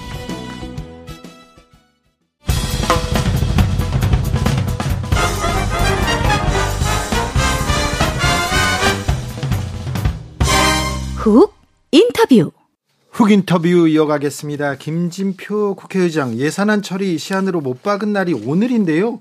그런데 여야 아직도 이견 좁히지 못하고 있습니다. 그리고 야3당은 이제 더 이상 기댈 수 없다 이렇게 하면서 여당 없이 국정조사 일정 시작했습니다. 어, 어떻게 된 일인지 전국 현안, 국회 현안 짚어봅니다. 시대전환 조정은 의원 어서 오세요. 네, 안녕하세요. 반갑습니다. 근데 예산 데드라인이 뭐 데드라인이 하루 이틀이 아니었어요. 오늘이 네 번째였던 것 같은데 오늘 어떻게 되는 겁니까? 뭐 오늘도 뭐 공친 것 같은데요. 네. 느낌이 국회가 법을 만드는 기관, 입법 기관인데 네. 아, 예산 국회 선진화법 이후에 예산을 넘겨본 게 처음인데 기한을 어떻게 보면 위법 행위를 한 거거든요. 부끄러움도 없고 네. 국민 여러분께 죄송한 것도 없고 네. 더 죄송한 건 국민 여러분들이 기대도 안 하시는 것 같은 느낌. 그렇다니까요. 국회 시작할 때 아니 국회를 시작해야 되는데 반도 안 나누고 등교도 안 하더라고요 국회의원들 그리고는 일하는 걸 보니까 이게 뭐 하는 거지 또 예산안 처리 보니까 국회에 대한 기대가 별로 없습니다 그렇습니다 정말 부끄럽고 송구한 마음뿐입니다 그래도 조금 막판 타결하고 예산안 통과하고 뭐 일해야 될 텐데 솔직히 말해서 누구 책임이 누구 책임이 커요 저는 50보 100보라고 생각하는데요. 네. 이런 말 하면 또 많은 댓글이 어떻게 달릴지 고민스럽긴 합니다만 50보 100보입니다만 이 예산이 네. 윤석열 정부로서는 첫 번째 예산이에요. 네. 그러니까는 정권 잡고 첫 번째 자기 그렇죠. 뜻을 펼쳐볼 수 있는 예산인데 네. 한번 기회는 주고 비판은 그 후에 하는 게 낫지 않을까. 민주당의 입장에서는 이렇게 되면 이제 공동 책임론에 빠질 수밖에 없습니다. 내년 경제가 나빠질 때 네. 어, 예산을 적절히 잘못 세웠다. 그럼 이게 누구 탓이냐? 네. 민주당 탓이 아니라고 할 수 있는 상황이 아니대. 아니, 첫 번째 예산이고 자 우리가 어떻게 일하겠습니다. 어떤 정책을 펼치겠습니다. 예산이 중요하기 때문에 그렇기 때문에 윤석열 정부는 야당을 거대 야당을 설득해야죠. 가서 만나야죠. 얘기해야죠. 나 쟤네들하고 얘기 안 해. 이렇게 얘기하는데 민주당이 도장 찍어줄까요? 그건 잘못됐죠. 이제 그럼에도 불구하고 저는 설득은 뭐 말씀하신 대로 정치의 필수라고 생각합니다. 예? 근데 지금 한 690조 되나요? 되는 중에 지금 이견이 있는 부분이 10억도 안 됩니다. 아, 그래요? 예. 10억을 놓고 싸우고 있어요. 690조 중에? 김진표 국회의장이 5억 미만이라고 하셨습니다. 그래요? 690 몇 조 예산 중에. 네. 이건 못난 거라고 생각합니다. 이거 5억을 양보해봤자 5억 양보한 거고 690조 중에 제가 예. 산술 잘 못합니다만 1%라고 해봤자 6조인데 그렇죠? 예. 그럼 0.0몇 퍼센트 그냥 멋있게 합의하고 이번에 우리가 양보한 거다. 다음에 너희 양보 꼭 해라. 양보하는 쪽이 이기네요. 양보하는 쪽이 이기는 거라 생각합니다. 네. 법인세 1% 올릴까 2% 내릴까 지금 이건데 기업들에게도 1% 별로 의미도 없어 이러고 있는 거고요. 또 경찰국 같이 시행령 예산들 지금 예비비에 다 받아놨거든요. 네. 그래서 경찰국이란 예산을 쓸 건지 아니면 예비비로 쓸 건지 아니 그냥 기술적 문제뿐입니다. 네. 아주 사소한 것만 남았네요. 예. 이게 사소한 거 갖고 자존심 싸움하는 건데요. 네. 누군가는 통 크게 양보를 해야겠는데. 양보하는 사람이 이깁니다. 통, 통, 그렇죠? 통은 누가 더 클까요? 네. 아니 그러니까 정부가 정부가 우리가 어떻게 일하겠다 하는 거니까 일단 정부 책임 아닙니까? 아니 정부가 예산을 설득시켜야 되는 게 맞죠. 네. 아, 그럼에도 불구하고 자기 처음 이제 이제 진짜로 자기가 하고 싶은 대로 할 수 있는 첫 번째 네. 해지 않습니까? 네. 한 번은 기회는 주고 그 다음부터 비판하자. 저는 이게 더 옳지 않은가. 알겠습니다. 네. 의원님은 그렇게 생각하시는군요. 자 예산안 공전하고 있습니다. 그 과정에서 국조특위, 국회 국조특위 더 이상 기다릴 수 없다. 개문 발차했습니다. 여당 없이. 자, 국정조사 시작했습니다. 어찌 보십니까? 네, 저는 처음부터 참사 정치하면 안 된다 그랬습니다. 참사 정치요? 예. 국민의 생명을 국민의 죽음조차 정쟁화하는 정치를 전 참사 정치라고 하는데요. 저는 참사 정치의 나쁜 모습들이 바로바로 바로 나오고 있다고 생각합니다. 10월 29일 이태원 참사가 발생한 뒤 오늘 아마 50여일 정도 된 것 같습니다. 네, 50일이 넘었습니다. 50일 동안 우리 국회가 한 게 뭐가 있습니까? 국회는 한 게 없죠. 하나 있습니다. 이상민 장관 회의만 통과시키고 네. 회의만 한 거. 아, 예. 그거 하나밖에 한 게 없습니다. 진짜로 유가족들이 원하는 정확한 원인 규명, 재발 방지. 이건 다 사라지고 네. 망신 주기용 아, 국정감사 지금 하고 있는데요. 하지 지금 뭐 민주당은 참을 수 없다 이제 해야 된다. 또 국민의힘은 약속 위반이다 뭐 이러고 있지 않습니까? 예, 예. 이런 것들 그리고 양 당의 원내 대표 또는 대변인들의 워딩 소위 발언들이 점점점 거칠어지고 있습니다. 계속 거칠어지고만 있어요. 계속 거칠어 약속 네. 위반이다. 네. 이럴 바엔 왜 했냐. 예. 아, 이런 모습들을 보면서 과연 그 가운데 유가족들과 희생자들이 중심에 서 있는지 아니면 진영 싸움 하는지 저는 제가 아시겠지만 국정조사 본회의 통과할 때 유일하게 반대 반대하셨어요. 토론했습니다. 네. 아, 많은 고함과 아, 여러 가지 목소리를 들었습니다. 전 슬프게도 이럴 줄 알았습니다. 네. 참사 정치의 에, 정말 가장 아, 낮은 민낯을 우리는 보고 있다고 생각합니다.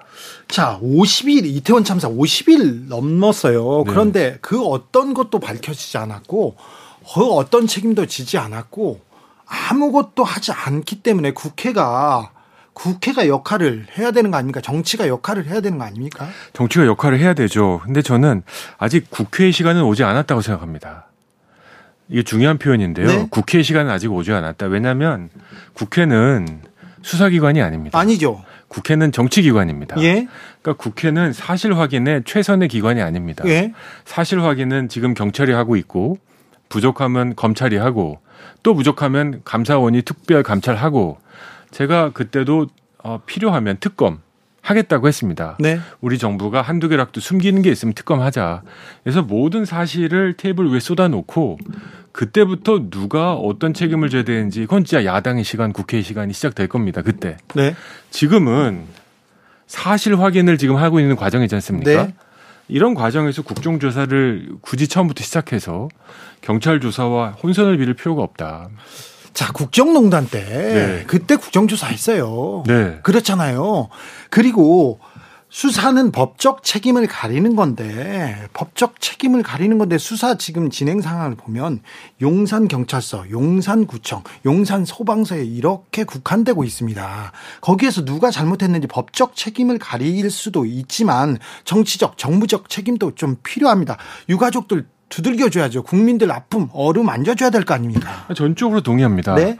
아, 정치적 책임을 당연히 져야 됩니다. 네. 그런 의미에서 이상민 장관이 아직도 정치적 책임을 이상민 장관뿐만 아니라 네. 이 정부에서 그 누구도 정치적 책임 내 탓이오라고 한 명도 안 나오는 거. 그렇죠. 저는 굉장히 화가 납니다. 네. 그럼에도 불구하고 우리 정치는 참을 땐 참아야 된다 생각합니다. 다시 한번 말씀드리지만 아까 말씀드린 대로 무슨 일이 일어나는지 알아야 법적 책임을 묻지 않겠습니까? 근거가 있어야 묻는 겁니다. 법적 책임이란 게. 그리고 정치적 책임이란 건 책임 있는 사람이 지는 게 정치적 책임이 아니라 네. 나는 법적 책임은 없지만 그래도 내가 권력자이기 때문에 지는 게 정치적 책임 아니겠습니까? 그러면 얼마만큼의 크기의 정치적 책임을 져야 되는지 알기 위해서도 사실 확인이 다 필요합니다. 근데요, 사실 확인요. 네. 1월 국회, 11일, 네. 1월 11일 날 올 1월 11일에 광주 아이파크 붕괴 사고가 있었습니다. 네. 그리고요, 수사가 마무리된 게 언제냐면요, 12월 14일이에요. 자, 경찰 수사가 마무리됐지, 이제부터 재판이 시작됩니다. 이, 이 수사가 마무리됐다? 검찰이 나설 수도 있고, 특검이 나설 수도 있고, 감사원이 나설 수도 있습니다. 그거 사실관계 확인하는데 한 5년 걸릴 수도 있어요. 근데 그때까지 그러면 정치는 기다려야 됩니까? 저는 5년이 걸릴 것 같지는 않고요. 예. 어, 미국의 9.11 사태 아시죠? 예. 어마어마한 사태였습니다. 네. 그렇죠? 9.11 어, 사태가 만, 그 2001년에 터진 걸로 알고 있습니다. 2001년에 9.11 사태가 발생했는데 예. 어, 국회에서 어, 특별조사위원회를 만든 게 1년 이후입니다. 네. 꼬박 1년 동안 어, 행정부의 조사 결과를 검토한 뒤에 미진하다. 그리고 대통령 등등에게 물어야겠다라고 유가족들이 강력히 요구해서 어, 조사위원회를 만들었고 그 뒤에 백서까지 만들었습니다. 저는 어, 법적인 책임 져야 되는 거 해줘. 그 누가 반대하겠습니까? 이렇게 많은 생명들이 생태 같은 생명들이 잃었는데요. 네. 그런데 다시 한번 말씀드리지만 이 과정에서 지금 민주당, 정의당, 기본소득당이 국정조사를 참여하시는데 밝혀야 되는 그 무엇, 대통령의 몇 시간, 용산구청장의 몇 시간, 그게 지금 있습니까? 지금 뭘 알고 싶으신, 뭘 추가적으로 밝혀야 되는지 질문 명단도 아직 명확하게 없습니다. 지금 뭘 더 추가적으로 밝혀야 되는지 구체적으로 아무도 주장하지 못하고 있습니다. 현장 가겠다고 하시는데 현장 가서 뭘 보겠습니까? 이미 다 끝난 일. 네. 그래서 저는 어, 조만간 경찰 수사 나오고 미진할 수 있습니다. 검찰 수사 미진할 수 있습니다. 감사원도 미진할 수 있고요. 특검 동의하겠다는 겁니다. 그래서 사실관계를 한 6개월 정도 정해놓고 어, 특별 검찰이라는 게 3개월, 6개월 하는 거니까 확인한 다음에 어차피 이 6개월 기다린다고 해도 한 명, 뭐 희생자가 늘어나고 이런 건 아니지 않습니까? 종결된 상황이니까. 그 다음에 정치적 책임을 물어도 늦지 않다. 네. 그런 의미에서 희생자는 한 명 늘었다고 저는 생각하고요. 그리고 그 이 6개월, 1년이 될 수 있는 이 시간이 이 시간 동안 이 참사에 대해서 우리 사회가 보여준 우리 정치가 보여준 이 태도야말로 너무 국민들을 하, 상처 입게 만든다 이런 생각도 좀 합니다. 정치가 좀 역할을 해야 되는데 지금 50일 넘게 그래서요 아무것도 밝혀지지 않았잖아요. 아무것도 한 게 없다 이렇게 볼, 볼 수밖에 없잖아요. 정치가 역할을 해야 되는데 정치의 역할이란 게 결국은 두 가지일 겁니다. 어, 정치적 책임을 져야 되는 어, 어, 행위에서 요구를 해서 정치적 책임을 지게 만드는 거. 네. 어, 두 번째는 이런 일들이 다시는 생기지 않도록 네. 시스템을 예방하는 거. 네. 제가 이 과정에서 우리 고 이해람 중사 아버님과 통화를 했습니다. 네. 여러 번. 정말 상상하기 어려운 어, 일로 딸을 잃어버린 아버님의 마음이 어떨지 유가족의 마음을 조금이라도 헤아려 보고 싶어서 네. 그때 아버님 말씀하시는 게 어, 책임자 처벌도 물론 중요하겠지만 네. 진짜 우리 에레미한테 내가 해주고 싶은 건 우리 에레미 덕분에 군대 내에서 내부 고발하는 사람들이 더 이상 왕따 당하지 않는다. 네, 그게 큰 의미죠. 이태원 참사 당하신 그 159분의 유가족분들도 네.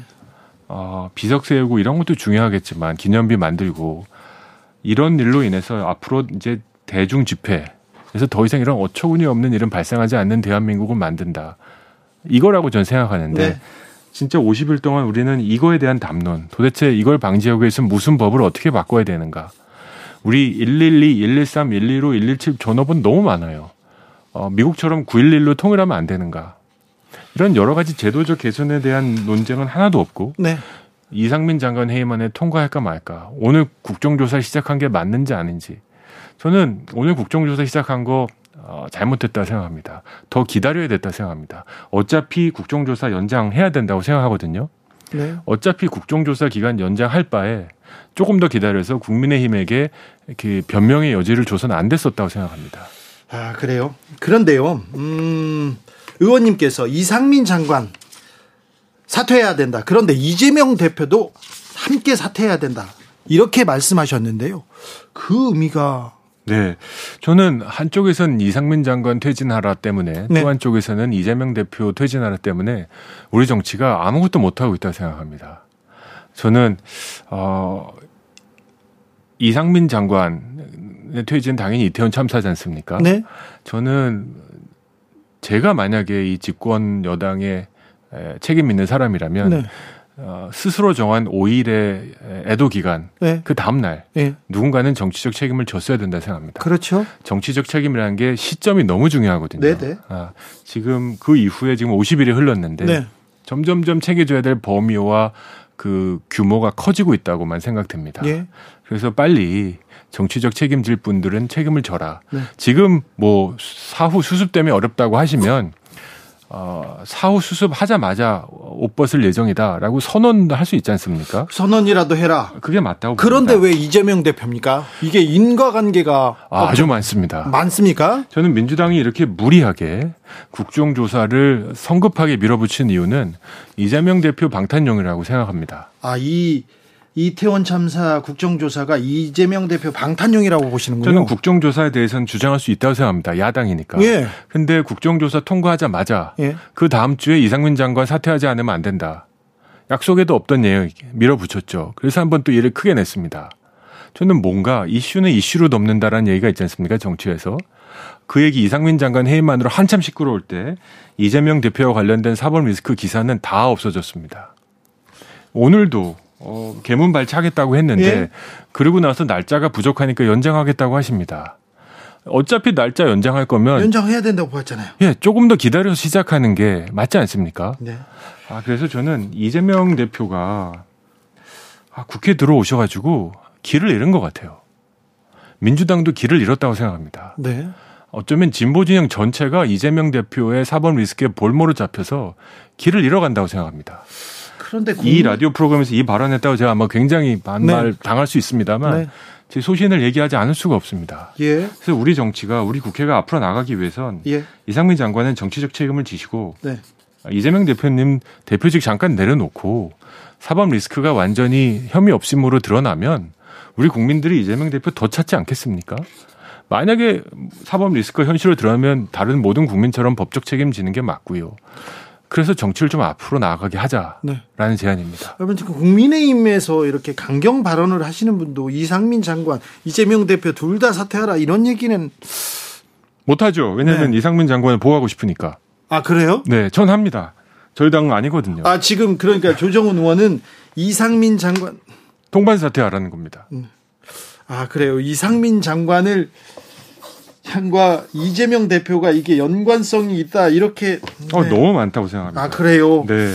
이 조정훈 의원님의 생각입니다. 자, 음 그러면요 윤석열 정부의 최근 뭐 연금 얘기도 하고 노동 개혁도 하고 이런 그 자꾸 얘기하는데 이런 윤석열 정부는 지금 7개월째 어떻게 가고 있다고 보세요?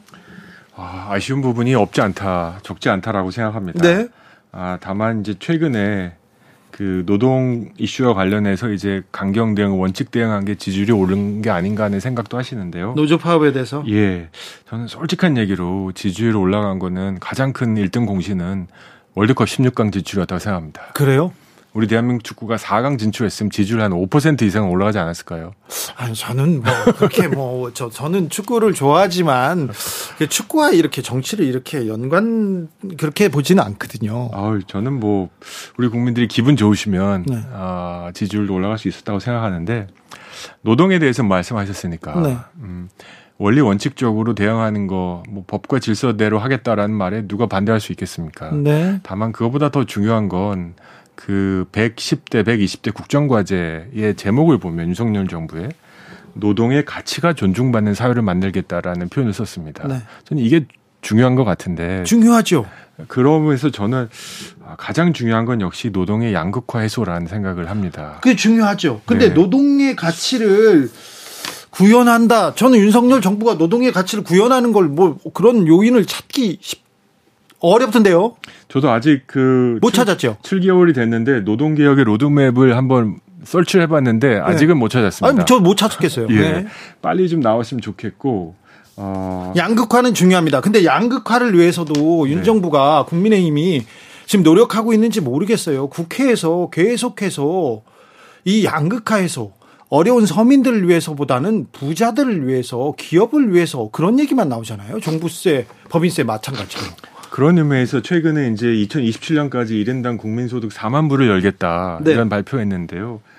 어, 약간 좀 허합니다. 뭐 많이 예. 3만 9천 불하고 4만 불하고 차이를 저는 솔직히 잘 못 느끼겠어요. 예.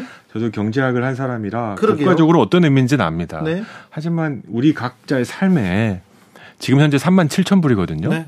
그러니까 한 3천 불 더 올라가겠다는 건데 이게 중요한 게 아니라 저는 아까 말씀드린 대로 양극화 해소를 어떻게 하겠다라는 로드맵이 좀 나왔으면 좋겠습니다. 네. 지금 상위 20%하고 하위 20%하고 6배 차가 납니다. 네. 8천 원짜리 국밥 먹을 때 어떤 분은 4만 원짜리 한정식을 매끼 드신다는 거거든요. 네. 아, 이건 좀 좁혀져야 됩니다. 네. 이런 거에 대한 로드맵이 좀 있었으면 좋겠고요. 노동 개혁도 노동의 가치가 존중받는 사회라는 그 목적을 잃지 않으셨으면 좋겠습니다. 네. 아직은 보여준 게 없죠. 자, 그 오늘입니다. 오늘 아, 국민의힘에서 굉장히 중요한 결정을 했어요. 여론조사, 일반 여론조사 배제하고 당원 투표만 한다. 100%. 차기 전당대회 룰을 이렇게 바꿨는데 어떻게 보셨어요? 아, 뭐 남의 당의 네. 내부 질서를 어떻게 바꾸는지에 대해서 뭐 다른 당 의원이 어, 얘기하는 게 부적절할 수 있다고 생각하고요. 네. 그럼에도 불구하고 어, 이 전당대회의 목표는 두 가지여야 될 거라고 생각합니다. 제가 국민의힘이라면 네. 이걸 통해서 소위 컨벤션 효과를 일으켜서 국정 지지율을 올라가게 만들고 또 다음 있을 총선에서 결국은 수도권 전쟁, 혁신 전쟁이 붙을 텐데 경쟁이 네. 아, 그것을 이끌 만한 후보가 당 대표가 되는 게 맞을 텐데 네. 아, 괜히 불필요하게 골대 옮겨서 골 넣었다. 아, 이런 비난을 받을 필요가 있을까? 예. 공부 잘하는 사람은 아, 교과서가 나쁘다, 참고서가 나쁘다 이런 그, 불평하지 않습니다. 알겠습니다. 네. 49일째 이태원 참사 49일째 대통령이 사구제 49제 참석하지 않았어요. 그리고 다른 곳에 갔는데 이 부분은 어떻게 보시는지? 49제라는 행사가 있었다고 알고 계셨으면 음. 어, 일정을 조금 음, 조율할 필요는 있었다고 생각합니다. 참석하지 않더라도 네. 뭐 참석하지 않더라도 뭐 위법한 건 아니니까 네. 그럼에도 불구하고 예전부터 이제 현명한 사람은 지혜로운 사람은 장례식과 결혼식 중에 장례식을 가란 말이 있습니다. 네네. 그러니까 굉장히 어, 위령들을 위로하는 행사가 있고 네. 이제 우리 연말 연시 파티가 행사 좀 즐기는 행사가 있을 때 에, 정치인이라면 어디를 가야 했을까? 네. 아, 다시 한번 생각하게 합니다. 그렇죠. 조정훈 스피치란 책이 나온다는데 알고 계십니까? 예, 제가 지난주 듣고 살짝 놀랐습니다. 네. 이 한동훈 장관의 스피치를 책으로 낸 출판사에서 그러니까요. 후속작으로 제 스피치를 낸다고 네. 뭐 저작권도 없고 인세도 하나도 안 준답니다. 네. 왜냐면 제가 공적인 얘기니까. 근데 다만 정치인의 무기란 게 결국 말인데 네. 아, 막말 이런 걸로 유명해지는 것이 아니라 뭐, 뭐 읽어볼 만하다. 배울 만한 말을 하는 정치인으로 어, 인정해 주신 게 감사하고요. 그래요? 네. 앞으로 어떤 어떻게 반응이 나올지 저도 한번 궁금해서 책이 나오면 한번 읽어보려고 합니다. 알겠습니다. 한동훈 스피치를 낸 출판사에서 조정훈 스피치를 낸다. 아, 이 출판사에는 저기 보수 우파들 조금 극우 성향인 분들의 절대적인 지지를 받았는데 그분들이 주목한답니다. 조정훈을. 그렇습니까? 네. 예, 막 훈훈 뭐 이런 얘기도 하시더라고요. 뭐 훈자 있는 사람이 저만 있는 건 아니니까. 네. 그래서 저는 좌도 아니고 우도 아니고 진짜 앞으로 조정훈이라는 앞으로 나가는 정치를 하고 싶습니다. 네, 알겠습니다. 말씀 잘 들었습니다. 네, 감사합니다. 시대전환 조정훈 의원 말씀 들었습니다. 정치 피로, 사건 사고로 인한 피로, 고달픈 일상에서 오는 피로. 오늘 시사하셨습니까? 경험해 보세요. 들은 날과 안 들은 날의 차이. 여러분의 피로를 날려줄 저녁 한 끼 시사. 추진우 라이브.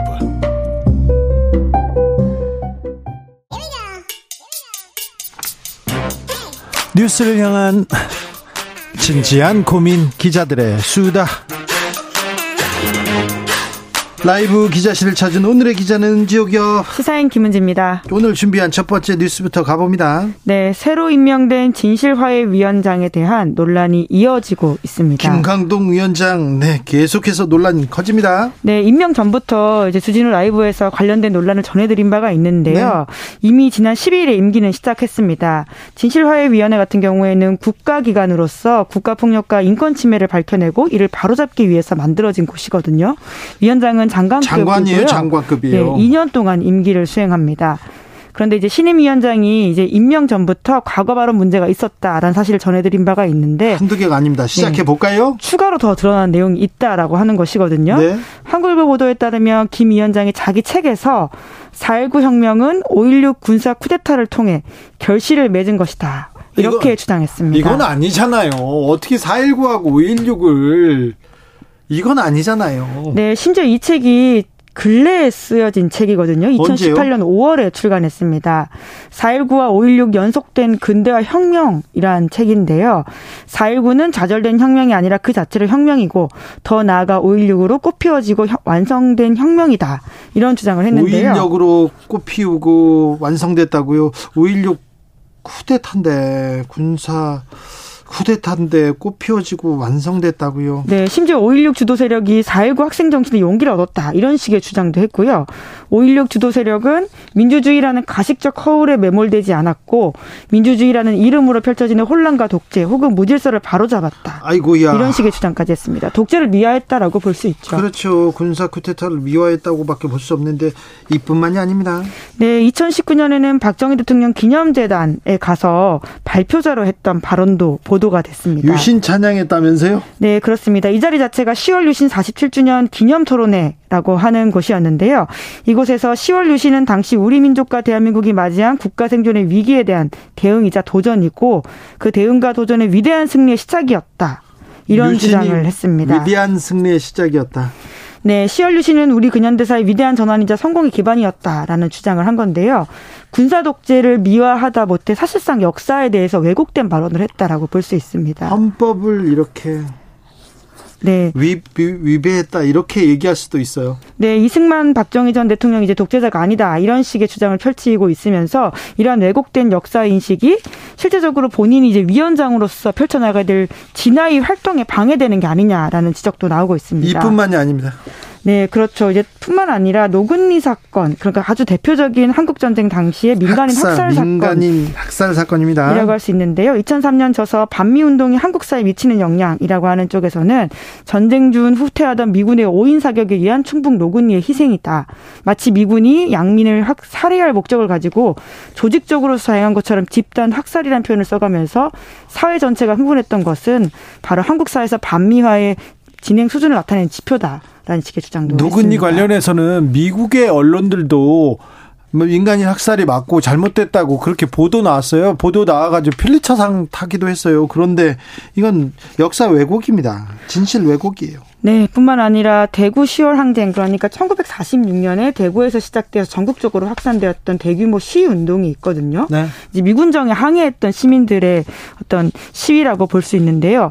이에 대해서도 무장 폭동이자 반란 사건이라는 주장을 했었는데 이것은 진아이가 2010년에 진행했던 진실규명 결정과도 반대되는 이야기이기도 합니다. 그렇기 때문에 앞으로 이러한 인식을 가지고 있는 김 위원장이 진화의 활동을 제대로 이끌고 판단할 수 있느냐라는 우려들이 여기저기서 나오고 있는 상황입니다. 일단 기본적으로 역사 인식이 그리고 역사 공부가 잘못됐다 이렇게 지적하는 분들도 많습니다. 사실관계가 아예 달라요. 네, 4.3과 관련해서는 이미 이제 잘못된 발언들이 알려지면서 제주에서 굉장히 큰 항의를 한 바가 있는데요. 그뿐만이 아니라 여러 가지 꺼내서 근현대사 이야기가 왜곡되었다라고 볼 수 있습니다. 그런데 그런 분을 장관급 자리에 이렇게 탁 앉혀가지고 아유, 역사 왜곡하셨던 분인데 진실과 화해를 하겠다고 위원장까지 왜 하필 이런 사람이 자리에 올라가는지 이해가 좀 안 된다 그런 생각도 해봅니다. 다음 뉴스는요? 네, 정부 차원의 최초로 고독사 실태조사 결과가 나왔습니다. 한국의 고독사는요 외국에서도 조명합니다. CNN에서 고독사 GOD を KSA 고독사 이런 거 있잖아요. 반지하, 쪽방 이런 얘기를 하면서 한국의 고독사 실태를 조명했는데 아, 좀 심각한 문제입니다. 네, 말씀처럼 혼자 죽음을 맞이하고 사후에 일정한 기간이 지난 뒤에야 발견되는 고독한 죽음을 우리가 일컫는 말인데요. 네. 심각한 사회적 문제가 더욱더 예, 길어지고 있습니다. 네. 2017년부터 2010, 2021년까지 5년 동안 보건복지부가 조사해서 1만 5천 명 넘게 고독사한 것을 집계했다라고 하는 것인데요. 해봤더니요. 아, 근데 저는 정말 지난 5년 동안 고독사가 15,000건이나 넘게 나왔다. 이것도 참 놀라운 일인데. 아, 하루에 그럼 몇 명 꼴입니까? 네. 그러니까 가장 크게 세 가지 점이 눈에 띈다라고 하는데요. 네. 고독사가 네. 이제 매년 증가하고 있다가 추세도 좋지 않다라고 하는 것은 아주 위험한 시그널이라고 할 수 있고요. 네. 두 번째로는 성별에서는 여성보다 남성이 많고. 남성. 마지막으로는 남성 안에서도 50대, 60대 남성이 큰 비중을 차지하고 있다라고 자, 합니다. 1인 가구가 많고 혼자 지내는 사람들이 많다. 여기까지 는 이야기는 그런데요. 5060 50대 60대 남성의 고독사 비중이 높은 건 어떤 이유 때문인가요? 네, 아무래도 사회적으로 더 취약하게 연결되어 있지 않다라는 지점들 때문인 것 같은데요. 네, 특히나 이제 노년 같은 경우에는 오히려 돌봄 노동에 있어가지고는 사회가 포착을 해서 그것들을 좀 다루고 있는데 오히려 빠져 있는 층들이 굉장히 취약하다라고 하는 것들을 알 수가 있습니다. 특히 50대, 60대 남성들 같은 경우에는 사회생활을 하지 않을 경우에는 더 연결되는 사람들이 없고 커뮤니티에서 포착되지 않는다라는 지점들이 있거든요. 어디 나가기도 그렇고 그래서 혼자서 있다는 거죠. 네, 그렇습니다. 저도 이제 취재 과거에 이제 고독사를 취재한 바가 있는데요. 유품 정리업자 말로는 이런 경우에는 정말 늦게 오히려 발견이 되어서 좀 여러모로 안타까운 경우들이 많은데 대표적으로 50대, 60대 남성분들이 그렇다라는 이야기인데요. 예, 물론 이제 50대, 60대 남성이 이제 특히나 이제 전체 고독사 중에서 58.6%를 집계되어서 많긴 한데요. 그 다음으로는 40대, 70대 이런 분들도 발견되고 있다고 합니다. 또 젊은 사람들도 늘어나는 추세이고요. 아무튼 중년이 노년보다 젊은 사람보다 훨씬 취약하다고 하니 참 음. 그러네요. 예, 우리 사회 여러 단면들을 보여주고 있다라고 할 수 있는데요. 일본 같은 경우에도 이제 고령의 1인 가구가 점점 늘어나면서 가족도 해체되고 돌봄을 받지 못하는 사람들이 계속 발견되고 있거든요. 고독부도 이제 만들었잖아요. 영국도 일본도. 네, 사실 이런 부가 있다는 자체가 굉장히 좀 인상 깊긴 한데요. 네. 남의 나라 일이 아니다 이렇게 볼 수 있을 것 같습니다. 네. 내 친구 중에 고독사, 고독부를 열심히 공부하고 있는데 고독한 김재동인데 아 참. 그래서 몇 가지 대안을 내던데. 네, 잘 연결해서 연락도 자주 하시고 그러면 또 그런 일이 없지 않을까 싶습니다. 네, 네, 네. 아니요, 김재동 문제 없어요. 네. 네, 네. 마지막으로 만나볼 뉴스는요? 네, 중국이 뒤늦게 코로나19를 앓고 있습니다. 아유, 걱정입니다. 지금 감염자 폭증하고 있고요. 많이 아, 좀 상황이 심각하다던데. 네, 물론 이제 정부 공식 통계에선 사망자가 여전히 0으로 표시가 되고 있긴 아직도 하거든요. 아직도 0입니까? 네, 이제 그럼에도 불구하고 이제 보도와 이게 분위기를 보면 전혀 그렇지 않다라는 것들을 알 수가 아, 있습니다. 이거는 뭐 통계를 통제하고 있어서 그렇지 전혀 그렇지 않아요. 네, 이제 화장터 같은 경우는 24시간 가동해도 평소보다 5일에서 7일 더 기다려야지 화장이 가능하다라는 보도가 나오고 있고요. 예? 베이징에서는 발열 환자가 일주일 사이에 16배 늘었다라는 것도 있습니다. 뿐만 아니라 아니라 우리가 코로나 초창기에 유럽에서 봤던 또 미국 뉴욕에서 봤던 시신이 쌓여 있는 병원 장면들이 있지 않습니까? 예. 이런 것들이 지금 뒤늦게 이제 중국 베이징 이런 곳에서 보이기 시작했다라고 하는데 이제 시작됐는데 상황은 점점 번 먼저 갈 텐데요. 예, 중국에서 내년까지 코로나19로 100만 명 이상의 사망자가 나올 수도 있다. 이런 분석들이 나오고 있는데요. 네. 특히나 이제 타임 이 외신 보도에 따르면 더더욱 늘어나서 연말까지는 사망자가 100만 명 넘어서고 또 더욱 더 늘어날 것이다. 이런 이야기들이 나오고 있는데요. 특히 위드 코로나로 전환해서 내수 확대를 통해서 경제 회복 주력하겠다. 이렇게 밝히고 있지만 지금 쉬워 보이지 않는 상황입니다. 그렇습니다. 그리고 전 세계가 지금 코로나 파고를 넘어가는 상황인데 지금 중국만 이렇게 코로나 환자 폭발하고 있으면 세계 경제에 미치는 영향, 우리 경제에 미치는 영향이 크거든요. 네, 그런데 이제 또 중국 전문가들 같은 경우에는 또 일부에서는 또 정부가 경기 부양 정책을 시행하기 때문에 내년에 또 적어도 6%대 성장률을 달성할 수 있다라는 말이 나오긴 하는데요. 아니, 중국은 중국에서 나오는 6% 7% 통계치를 믿을 수가 없어요. 통계를 아, 중국 통계를 어떻게 믿어요? 네, 중국 경기 같은 경우에는 세계 경기에 직결되어 있기 때문에 굉장히 여러모로 전 세계가 주시하고 있는 이슈이긴 합니다. 특별히 우리나라한테 미치는 영향이 크잖아요. 그래서 중국 코로나가 우리 경제에 미치는 영향은 어떻게 될 것인지, 어떻게 대비할 것인지, 여기에 대해서도 전문가들, 그리고 정부 대비해야 됩니다. 좀 준비해야 되는데, 잘 하고 계신 거죠? 잘 못하고 있다고요? 아이고, 이 양반들. 죄송합니다. 이분들도 좀 열심히 하셔야 되는데. 기자들의 수다 시사인 김은지 기자와 함께 했습니다. 감사합니다. 네, 고맙습니다. 교통정보센터 다녀올까요? 김민희 씨.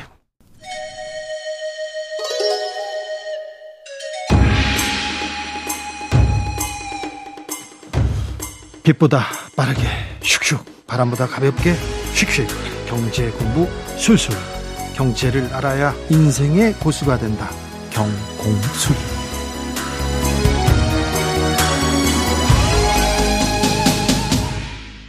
오늘 주진우 라이브의 경제 선생님은 경제 고수죠 서울대학교 행정대학원 박상인 교수님입니다. 교수님 안녕하세요. 네, 안녕하세요. 네, 잘 계시죠? 네, 잘 지내고 있습니다. 책 잘 읽고 있습니다. 네, 감사합니다. 지속 불가능 대한민국 지속 불가능합니까? 어, 한국 경제 성장 전략이나 네. 또는 구조가 지금처럼 지속된다면 우리 경제나 사회가 지금과 같은 그런 상황을 유지하기 어렵다. 네. 그런 의미에서 지속 불가능하다. 이런 이야기를 드린 겁니다. 그리고요, 경제의 위기라면서요. 금융 위기가 올 수도 있다면서요. 저는 이게 무서워요. IMF 때 수많은 사람들이 신음하고 네. 죽기도 하고 그런 걸 봤거든요. 그래서 그런 하, 파도가 밀려온다는데 여기에 대해서 지금 걱정이 됩니다. 정부가 대비는 하고 있는지 우리 사회가 대비가 어, 대비책이 있는지. 네, 사실 그 지금 올해 미국 금리를 올리면서 전 세계적인 경제 침체, 네. 특히 우리 같은 경우에 수출 의존도가 높기 때문에 그래가지고 뭐 네. 수출은 네. 안 되고 수입은 막 그래서 적자가 커지고요. 맞습니다. 그래서 금융도 굉장히 불안한 상태고 네. 그리고 내년에 특히 중요한 게 부동산 문제인데요. 네. 부동산 이제 경착륙하게 되면은 어, 분양들이 잘 안 되기 시작하면 네, 미분양, 안 되고 네, 그렇죠. 미분양이 되면은 이런 뭐 이제 부동산 투자 PEF라는 걸 통해서 투자를 했는데요. 이거 대출할 때 증권사 같은 데서 보증을 많이 했습니다. 예, 예. 예 작은 증권사 중심으로 또 이제 어 건설사 중심으로 부도 같은 게 일어날 수 있고요. 예. 그럼 이제 금융 위기 같은 것들 올 수가 있겠죠. 그래서 이 부분들을 잘 대처를 못하면은 네. 어, 내년이 뭐 전 세계적인 경기가 나빠지는 것 보다도 한국 경기에 더 나빠질 수가 있다라는 생각이 들고요. 그럼에도 불구하고 어, 저는 뭐 그렇게 위기까지 내년에 갈 정도는 아니고 네. 대응은 할 수 있다고 생각됩니다. 유사하게 2008년 이후에 있었던 일들도 있고요. 그런데 정말 더 중요한 것은 지금 눈앞에 보이는 이 어려움보다 정말 근본적인 위기가 우리에게 다가오고 있는데 근본적인 위기요? 네. 한세 가지 정도 우리가 문제가 있다고 생각이 됩니다. 네. 2011년 이후에 뚜렷하게 나타나기 시작한 제조업의 위기 문제. 네. 네. 그리고 사회 양극화 문제. 아, 양극화 네. 그리고 탄소 중립이라는 새로운 도전이 있죠. 예. 이세 가지 큰 파고가 우리 앞에 오고 있는데 어떻게 보면은 당장의 눈앞에 당장의 피부에 와닿지 않으니까 아무런 대책을 하지 않고 있다는 거죠. 그래요. 위기가 온다고는 하는데 온다고는 하는데 뭘 어찌해야 될지도 모르겠고 당장 어렵지는 않으니까 뭐 조금 뭐라고 해야 되나요? 네. 무디게 그냥 그냥 가을 쳐다보고 있습니다. 네. 그리고 정치인들 또 이렇게 어떻게 보면 정당이나 정치인이 10년, 100년 지계를 이야기하면서 네. 국민들에게 호소도 하고 표도 얻고 해야 되는데 그런 사람들 없어요. 없습니다. 이게 눈앞에 것만 보고 아, 있습니다. 아, 그렇죠. 그러면요. 네. 그래도 아, 윤석열 대통령이 우리의 살 길은 수출이다 이렇게 하면서 우리 모두가 수출의 전선에 최전선에 나서자 이렇게 얘기하는데 윤석열 정부의 이 경제 정책 네. 방향 제대로 가고 있습니까? 한마디로 말씀을 드리면 지금이 언젠지 좀 파악을 못 하고 있는 게 아니냐. 아 그래요? 네, 마치 개도기처럼 새마을 정신도 얘기하시더라고요. 네, 글쎄요. 그러니까 60년대, 70년대 박정희 개발 독재를 모방하는 듯한 모습들을 지금 많이 연출하고 계시는데 네. 지금은 그때와 너무나 달랐고요. 그렇죠. 시대가 네. 다르죠. 60년대부터 한 90년대까지 잘 작동했던 네. 이른바 정부주도 재벌 중심의 박정희 개발 체제가 한계에 지금 도달을 한 거죠. 예. 그래서 그 한계가 도달하다니까 시장 중심으로 가자는 이야기도 하고 혁신 경제로 가자는 이야기도 하고 또 양극화 문제 해소해야 된다. 거기에다 어 지금 탄소 중립, 그 그린 산업으로 가자 이런 이야기가 계속 나오고 있었는데 말만 사실 나오지 거기에 대한 실질적인 대비나 우리가 전환을 위한 준비들을 하고 있지 않다. 왜냐하면 전환을 위해서는 많은 기득권들의 이해가 부딪히게 되고요. 네. 또 사회적 비용이 많이 듭니다. 네. 그러다 보니까 당장의 눈앞을 보는 정치인들 같은 경우에 회피하는 거죠. 보려고 하지 않고 네. 문제를 이슈화 시키지 않고요. 정치 이슈가 되지 않고 그러다 보면 언론에서도 이야기하는 게 한계가 있게 되고 네. 그리고 지금 SNS 여러 가지 환경적인 요인 때문에 극렬 지지층들을 자극하기 위한 네. 어 정말 좀 어, 험한 이야기들 중심으로 그런 식으로 정치가 흘러가면서 더더구나 국민들 관심을 그쪽으로 돌리고 있어요. 그러네요. 그러네요. 아, 지금 2022년에 새마을 운동을 얘기하고 있어서 이게 맞나 이렇게 물어보고 싶었습니다. 그런데요. 네. 윤석열 정부 그리고 국회도 그렇고요. 기업 법인세 깎아주려고 그렇게 노력하잖아요. 네. 그리고 부자들 세금 깎아주려고 노력하는 것 같은데 네. 지금 이게 이렇게 가는 게 맞습니까? 그러니까 이게 뭐 선의를 제가 받아들인다고 하더라도 그분들 말씀이 선의를 가지고 한다고 하더라도 시대착오적이다라고 할 수밖에 없습니다. 시대착오적이요? 말씀드린 것처럼 60년대부터 재벌 대기업 중심에 네. 또 투자를 해서 일자리도 창출되고 하는 낙수효과 중심에 성장하는 거. 네. 그게 우리가 한 80년대, 90년대 초까지 작동을 했습니다. 네. 그런데 그 이후에 우리가 경제가 성장했기 때문에 네. 더 이상 그런 어 제도 또는 그런 낙수 효과 같은 것이 작동이 안 됩니다. 이건 사실 우리만 현상이 아니고요. 낙수 효과는 마법이다. 이 얘기가 다 그 바닥에 퍼지고 증명이 됐는데 네. 사라졌다 이명박 정부 때 갑자기 네. 나왔잖아요. 네, 맞습니다. 근데 이명박 정부 때 그때 엠비노믹스 네. 실패하면서 네. 사라졌는데 다시 나왔어요. 그러니까요. 그게 좀 시대착오적이라는 생각이 들고 네. 사실 우리보다 앞서서 이런 좀 실패를 했던 나라 대표적인 게 일본이죠. 일본이요. 네, 일본도 대기업 중심의 투자 중심의 수출 중심의 성장을 쭉 해왔습니다. 네. 왜 일본의 신화처럼 됐었죠? 근데 1990년부터 일본이 잃어버린 30년에 들어갔습니다. 예. 근데 자료를 보면은 1990년대하고 2000년대에 잃어버린 30년 기간에 일본의 투자율 GDP 대비 투자액 이 투자율이 미국보다 훨씬 컸습니다. 네. 그리고 R&D 지출액도 미국보다 훨씬 컸어요. 예. 근데 만약에 투자를 재벌 대기업이나 대기업 중심으로 투자를 통해서 성장할 수 있다면 일본이 90년대, 2000년대 미국보다 성장을 더 했어야 되는 그 이후에 지금 잘 나가고 있어야 될 거 아닙니까? 그렇습니다. 그게 안 되는 건 뭐냐면은 1990년부터 세계 경제가 과거의 중화학공업 중심에서 IT, 콘텐츠, 인터넷 중심 기업으로 바뀌는 거죠. 네. 혁신 산업이 성장을 이끌어가는 체제로 바뀌었습니다. 예. 그런데 일본의 정책이 그거를 따라가지를 못하면서 과거의 답 습관을 답습했죠. 그러면서 예. 실패했고 우리도 지금 하는 2011년 2011년 이후에 2010년대부터 일본의 1990년대 같은 현상들이 나타나고 있어요. 예. 그럼에도 불구하고 일본의 실패도 보고 우리 내부적으로도 과거의 패러다임은 한계에 왔다는 반성을 하면서도 다시 과거로 돌아가자는 이야기를 하니까 제가 시대착오적이다라는 말씀을 드리는 것입니다. 그런데 우리 사회에는 재벌이 살아야 경제가 산다 이렇게 생각하는 사람들이 정말 많은 것 같습니다. 네. 언론에서 특별히 어, 재벌을 네. 위해서 굉장히 네, 헌신하고 있고요. 네, 그게 이게 어떻게 보면 참 성공 이을 것 공식이 있지 않습니까? 네. 과거의 성공 공식 때문에 현재의 문제와 미래의 대안을 제대로 못 보게 되는 그 정말 안타까운 사례라고 우리가 볼 수가 있어요. 네. 그 과거의 개도국 시절에 왜 정부 주도 재벌 중심이 성공할 수 있었는가 이유가 있습니다. 그런데 그러면 그게 왜 지금은 작동되지 않느냐? 거기에도 이유가 있어요. 한마디로 말씀을 드리면 경제가 성장해서 개도국이 아니고 우리가 모방 추격 경제가 아닌 혁신 경제로 가야 되고 예. 양극화 문제가 심화되는 것을 내버려 두고는 더 이상 성장하기 어려운 단계에 도착을 했고요. 예. 과거의 중화학공업 중심으로 형성된 재벌 체제가 유지되면 이른바 탄소 중립으로 간다는 건 불가능해지기 때문에 네. 이런 산업 구조를 바꿀 수 있는 개혁이 필요한 시점이죠. 네. 그런데도 불구하고 과거에 잘했기 때문에 미래에도 이게 해답이라는 식의 그 착오에 빠지기가 쉽죠. 이런 부분들은 전문가나 정치인들이 끝없이 국민들에게 어, 설명을 드리고 그리고 양해를 구하고 어, 의견을 모으는 과정들이 있어야 되는데 안타깝게도 언론도 그렇고 정치도 그렇고 그런 것 역할을 못 하고 있는 것이죠. 언론도 그렇고 정치도 그렇고 네. 이미 힘을 네. 잃은 거 아닙니까? 권력은 자본으로 다 넘어간 거 아닌가요? 그렇죠. 그 우리 이제 경제력 집중이라고 말을 하는데 한마디로 말하면 경제 권력이 존재한다는 것이죠.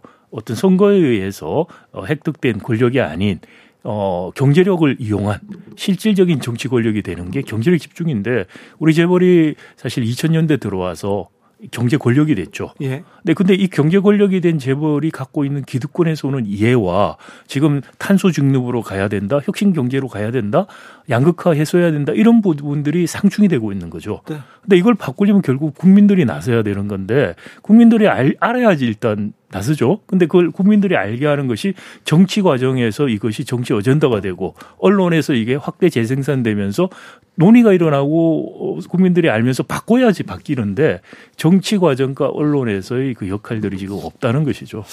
아. 몇 년 전에는 뭐 네. 노무현 정부 때만 해도 재벌 개혁하자 삼성 공화국 해체하라 이런 목소리라도 들렸는데 이제 재벌 개혁 이런 얘기도 안 나옵니다. 재벌 개혁이라는 게 가능은 하기는 합니까? 많은 분들이 불가능하지 않느냐는 말씀을 저한테 합니다. 근데 말씀드린 것처럼 제가 국민들이 알아야 된다는 걸 강조를 드렸는데요.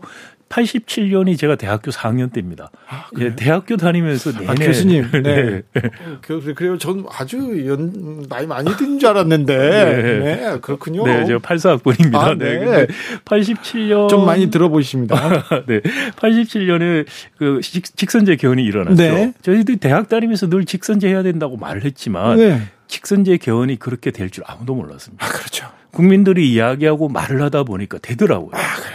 이번에 국회에서 어 정무위 소위의 이른바 삼성생명법이라고 네. 하는 보호법 개정안이 처음으로 상정이 됐어요. 네네. 8년 만에. 네. 근데 그 법 삼성에서 극렬하게 맞기 때문에 절대로 상정 안 될 거라고 이야기를 했었습니다. 예. 그런데 8년 동안 이야기를 계속하다 보니 적어도 담당 국회의원들은 무슨 내용인지 알고 네. 그러니 국힘 쪽 국회의원들조차도 네. 이건 정말 말이 안 되구나라는 네. 인식을 가지니 바뀌게 돼요. 말이 안 되니까 네 지금까지 예 그렇죠. 그래서 진, 진행된 것도 지금까지 지금 삼성생명의 돈으로 뭐 계열사에다 돈, 아 이거 이건 말이 안 되는 일. 주진우 라이브 저 예. 청취자들은 다 알고 있습니다. 네. 그래서 제가 이 책을 쓴 계기도 네. 그것을 알려야지 국민들이 알아야지 바뀐다는 마음으로 했는데 네.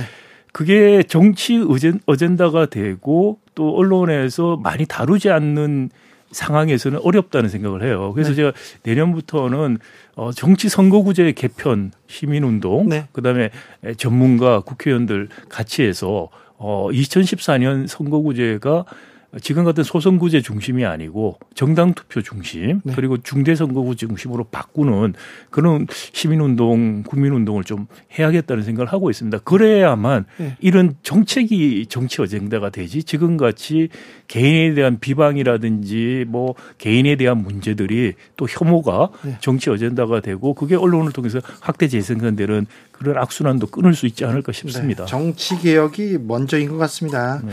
경제 개혁, 재벌 개혁으로 가려고 하면 네. 아무튼 뭐 목소리를 내기 시작해야 됩니다. 그래서 좀 네. 외치기 시작해야 됩니다. 네. 저도 저도 MB 다스는 누구 겁니까? 아, 몇년 동안 외치고 네, 다니지 나중에 네. 응답 받더라고요. 네. 근데 교수님 지금 국회에서요 법인세 인하를 놓고 마지막으로 지금 네. 예산안 막판 진통인데요. 네. 학자가 보이게 네. 보기에 어, 어디 어디가 조금 어, 어 여당이 조금 어, 합리적인 얘기를 합니까? 야당이 맞는 소리를 합니까? 아, 여긴 법인세 인하를 통해서 투자가 증진된다는 것은 실증적으로나 이론적으로 그다지 근거가 없습니다. 근거가 없어요? 네, 먼저 실증적인 연구들이 여러 나라에서 많이 있었습니다. 네. 근데 그것을 이제 meta study라고 해서 네. 그러면 법인세 인하라는 것이 특정한 상황과 조건에 상관없이 효과가 있는가라는 연구를 해본 결과 네. 효과가 없다는 결론이 내려졌고요. 나왔어요? 그게 네, 그게 이제 어 유럽의 아주 좋은 저널에 최근에 어 게재가 됐습니다. 근데 국민의힘 의원들은 계속 음. 얘기하는데 아니 법인세를 낮추지 않으면 외국 기업들 유치 못한다, 다 빠져나간다 이렇게 얘기하던데요. 아, 네, 저 그 부분은 두 가지가 있는데 투자 기존 기업이 투자를 늘린다고 하면은 우리가 투자라는 게 투자를 해서 수익이 기대 수익이 있고 비용이 있지 않습니까? 네. 근데 기대 수익이 세금을 낮춰주면 기대 수익이 늘어나겠죠. 네. 그런데 기대 수익에 영향을 미치는 게 경제에 대한 전망이라든지 여러 가지 요소가 있어요. 네. 그리고 기대 수익을 세금을 낮춰서 기대 수익이 비용보다 조금 높아지게 만들려면 이른바 한계 상황. 영 법인세고 지금 세율로서는 이윤이 안 날 기업들이 혜택을 받아야지 사실상 투자가 늘어요. 아 그렇죠. 그런데 상부에 있는 기업들 낮춰준다고 해서 이 기업 투자 안 할 걸 하고 그 의사결정에 상관이 없습니다. 그 사람들은 지금 금고에 돈 많이 쌓아놨잖아요. 네, 네. 그래서 이론적으로 보더라도 어, 효과가 있으려면은 여기 한계 상황에 있는 기업들에게 법인세를 낮춰주는 게 효과가 있다는 게 이론적으로 네. 생각할 수 있고요. 아 그리고 실증적으로 봐서는 이게 사실 말씀드린 것처럼 투자 투자는 미래 시장에 대한 또 미래 전망이 굉장히 중요하지. 그렇죠. 범인세는 중요한 요소는 그다지 아니고요. 두, 두 번째 어, 기존 기업이 투자하는 거하고 그 공장을 유치하는 건 좀 다른 문제입니다. 예. 그러니까 법인세가 낮아서 공장을 유치한다. 근데 이 정도 낮춰서 충분한 유인이 될 것이냐. 공장을 이전할 때 여러 가지 비용이 듭니다. 아, 그렇죠. 그, 그건 우리 낮췄을 때 뭐 법인세 낮췄다고 해기업 들어온 적 없고요. 예. 더 중요한 것은 지금은 탄소 중립이나 아리 백이라는 거 예. 이런 환경들을 맞춰줘야지 예. 기업들이 유치가 됩니다. 만약에 탄소 중립이나 아리 백을 못하면 우리 기업들도 새로 새로운 공장은 미국이나 유럽에 지을 거예요. 그렇죠. 그러니까 정말 기업 유치를 하려면은 탄소 중립, RE100 환경을 맞추는 그런 에너지 믹스 그런 전략들이 지금 필요하다. 법인세가 네. 아니다. 네. 라는 거죠. 탄소 중립, 알리백 중요한데 이분들 잘 생각 안 하는 것 같아요. 소주 이스백 이런 생각만 하는 것 같은데 왜 네. 윤석열 대통령 법인세 인하에 여기에 꽂혔을까요? 가만히 윤 대통령께서는 경제를 잘 모르시는 것 같아요. 근데 이제 주위의 참모들이 네. 과거에 이런 오래된 저기 관료 중심들의 참모들이 네. 오래된 생각들을 계속 하시는 것 같고 네. 또 이제 기업들 로비 같은 것도 상당히 있는 게 아닌가라는 추측을 해봅니다. 네. 근데 정말 한국 경제 미래를 생각하면은 네. 탄소 중립 RE 100을 만들 수 있는 환경을 만들어 주는 게 국내 기업들이 국내에서 공장을 짓게 하고 해외 유치 해외 기업도 유치하는 방법이라라는 걸 꼭 알아주셨으면 좋겠습니다. 알겠습니다. 선생님 잘 배웠습니다. 네. 네. 경공술 박상인 서울대학교 교수님이었습니다. 머리가 이렇게 좀 맑아졌어요. 잘 배운 것 같아요. 감사합니다. 네, 감사합니다. 주진우 라이브 여기서 인사드리겠습니다. 저는 내일 오후 5시 5분에 돌아옵니다. 지금까지 주진우였습니다.